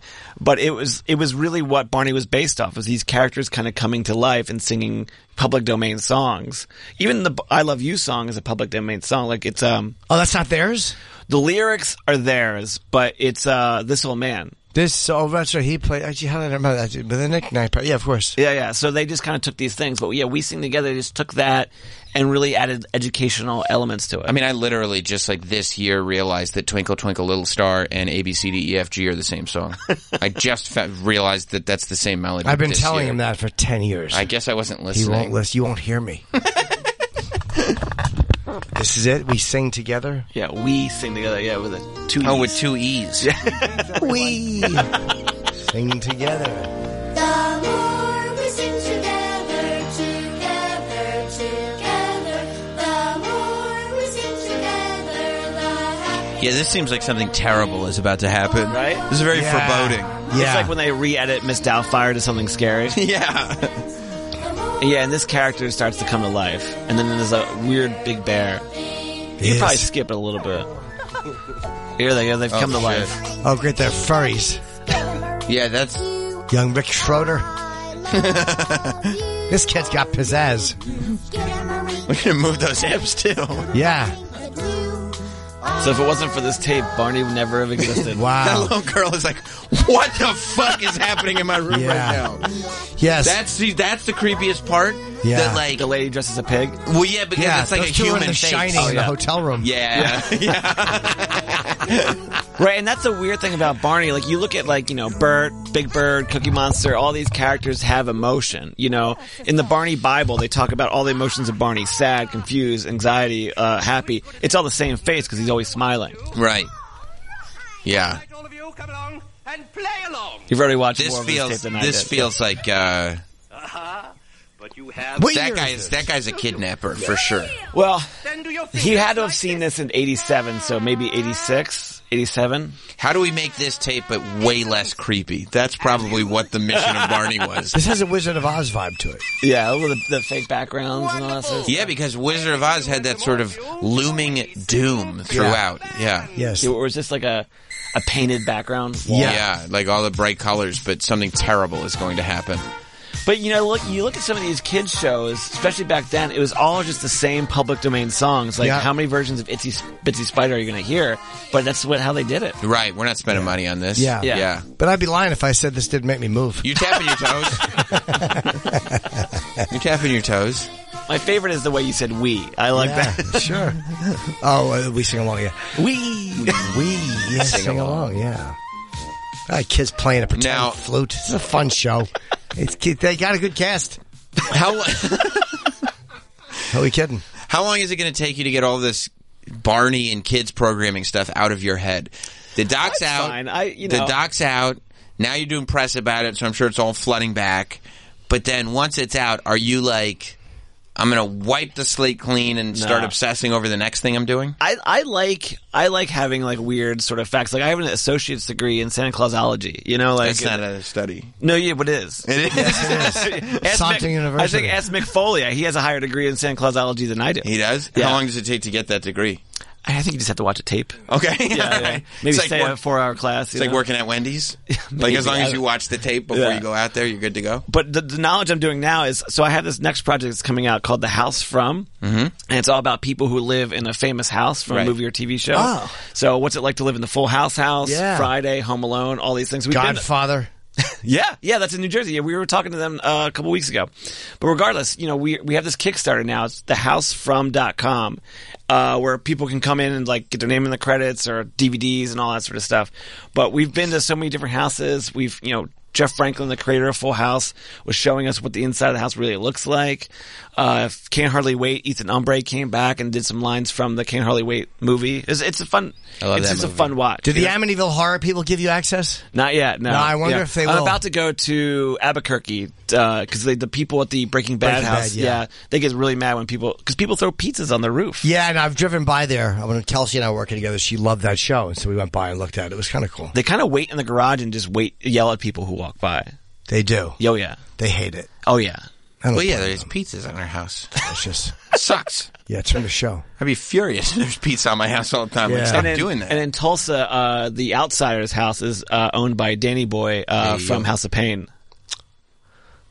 The Outsiders. Uh, The movie with, uh, oh, Hall you and did Kevin- mean the oh. movie with uh, yeah. Yeah. Matt Dillon. Yeah, yeah, and Ralph Macchio oh, and Tom okay, Cruise. wow. I think you're all, yeah, P- Patrick Swayze. What a Yeah, cast. yeah, yeah. What a cast. See Thomas Howell. At the time, Ralph Macchio was the biggest star there, and Tom. Was he? Yeah, he was bigger than Tom Cruise. Because Karate Kid? Yeah, Yeah. Was that after Karate Kid?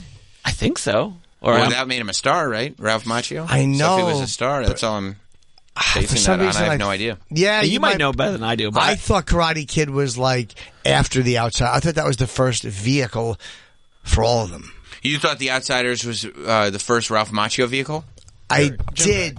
Yeah. I am. Outsiders was 83, Karate Kid was 84. Boom, I there am it wrong. is. I am wrong. Yeah. There it is. What year was Silver Street, by the way? That was 79, I think. Oh, or I was so. Uh, definitely. Schneider was right on that yes, one. he was. He said 77, 78. Okay, so Uh, you're 76, I'm sorry. Oh, so I was correct. You were correct. yes. Happened that fast. You're 2 and 0. Yeah, well, Congrats on that. Sure. Jim. That's huge. Yep. That's huge. I remember the dates of things. Yeah, well, the year. Yeah. It's- Sure. But still. I forget to wear condoms. So did Barney. Yeah, he sure yeah, did. yeah.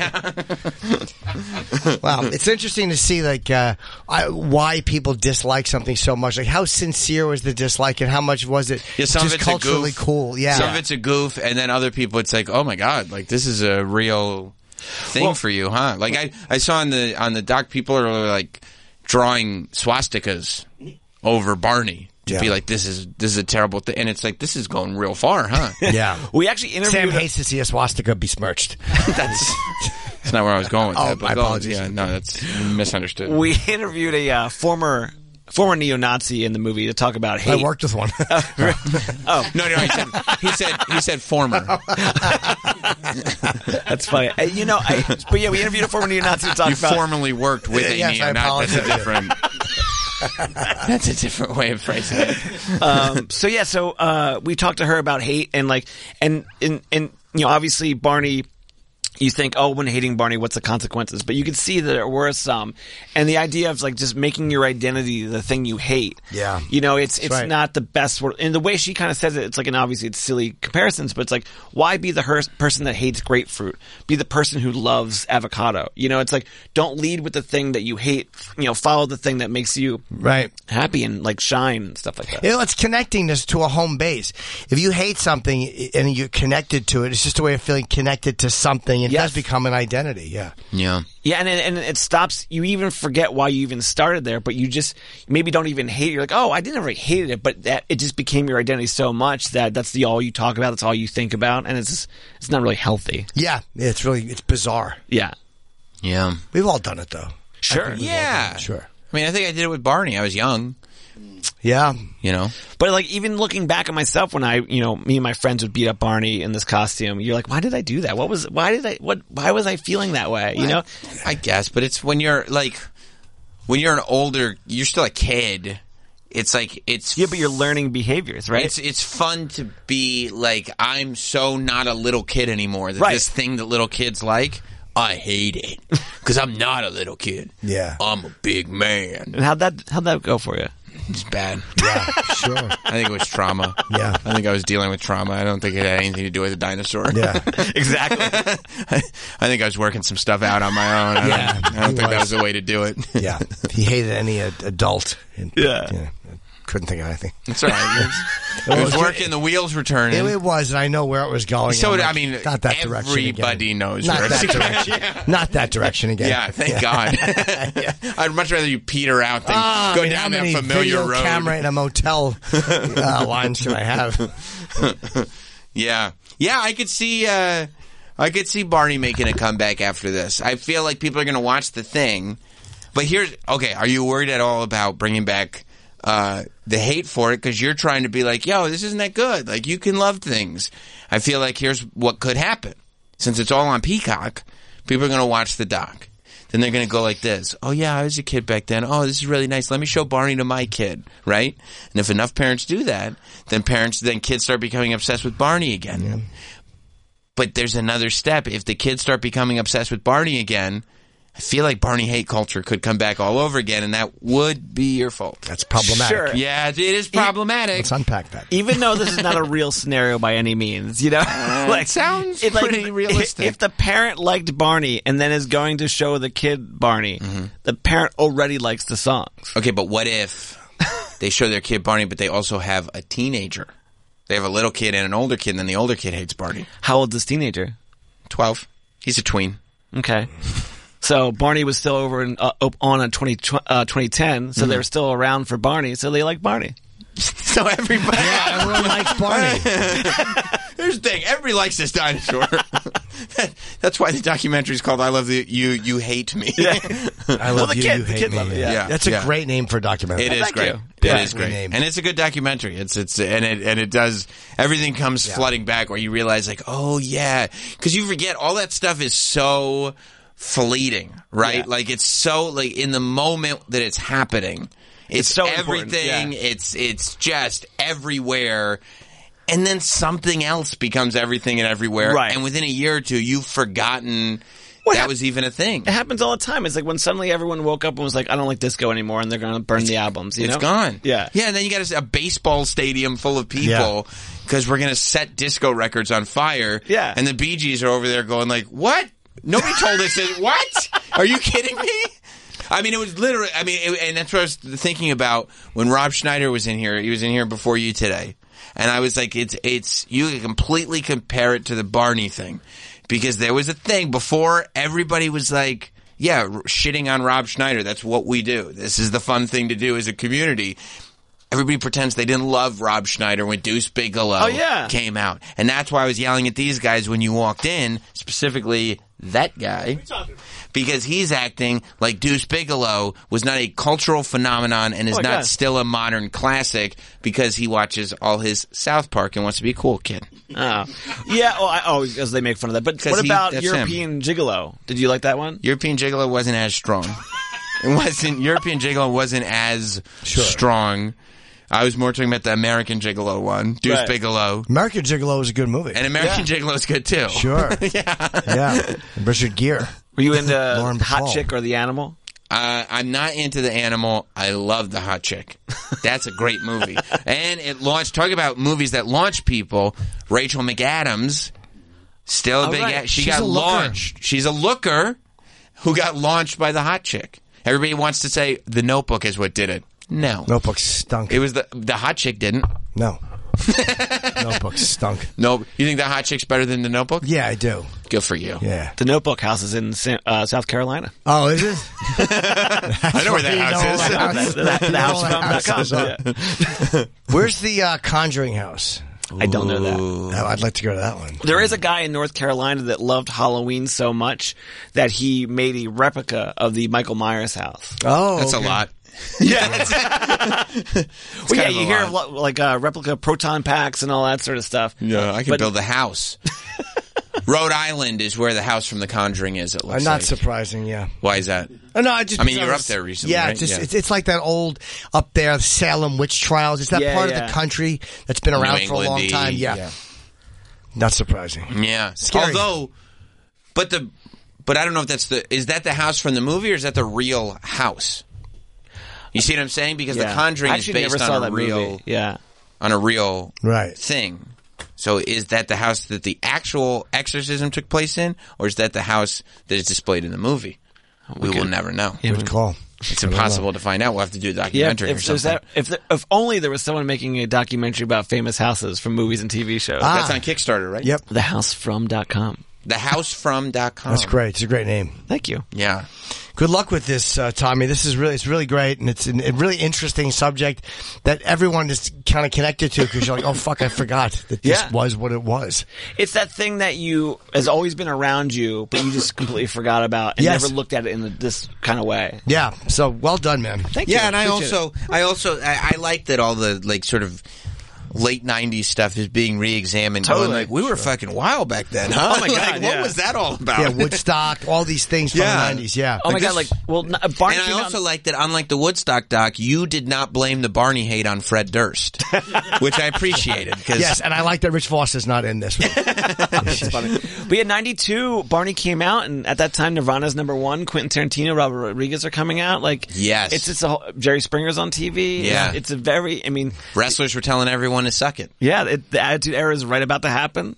Yeah. And And a young Jim Norton began comedy. There you go. Really bringing attitude. I forgot about the edge you brought to the Is stage. that when you on were a in the car nightly with Bob basis. Levy all the time? Oh yeah, 1990, 91. I Yeah. just saw Levy the other night. I Nice. fucking I love love, Levy. Levy. Yeah. Yeah. Yeah, I I'm love- telling you. you, you can never tell when he's drunk, which used to be always, but now he's sober. I love him. yeah, Oh, I love Wait, is Bob. he sober? I don't know. I hope so. It's the same thing either way. it's the same thing either way, but yeah, spent a lot of time with Bobby on the road. Oh, He's great. I also love that that it's like he might have gotten sober, but I don't know because there's no markable change. You can never tell Yeah. with, with Levy. You can never tell if he's like celebrating 90 days or if he's just killed someone in a blackout drunk driving accident. But the great thing is right now, you know, like the Bob Levy alarm is being s- like sailed off right now, and he's like, "Oh, they're, ca- they're talking about He me." knows. Yeah, his bigger than average genitals are vibrating.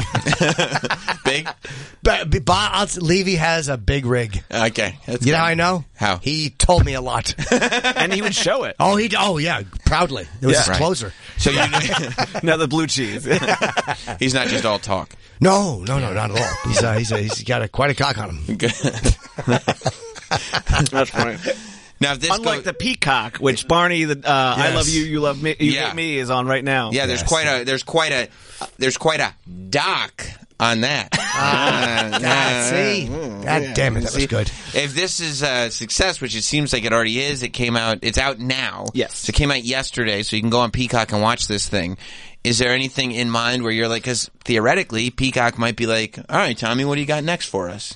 Right now, I've just been focusing on the house from and pitching other things. So Mm-hmm. you know, it's just trying to s- you know figure out what's what I want to do. And, and pitching is a very difficult thing. I, I like the idea of going with a, a network thing and an indie thing, and going back and forth to it because it scratches different itches. You Did know? it help to pitch with the production company? Yeah, it yeah. does. well, it's right? like, Yeah. uh, it's like, oh, I made Bill Murray stories. I am Santa Claus. They're like, oh, I uh, we just win Emmys. Like they Yeah. they give like Emmys out at Scout like as like, I a know. gift bag. Like Yeah. it's ridiculous how many Emmys they have. That's great. Yeah. that's great. That's who you need in your corner. Uh, yeah, it helps. Yeah, a lot. Well, g- uh, check out this movie. Get on Peacock. You should have Peacock anyway. I'm on so many shows on that streaming service. If you listen to this show and you don't have Peacock, I'm offended. I literally have a series on Peacock, but it's not about me. Get on Peacock. It's on the front page. It's great. You're going to love it. It's a two-part docu-series.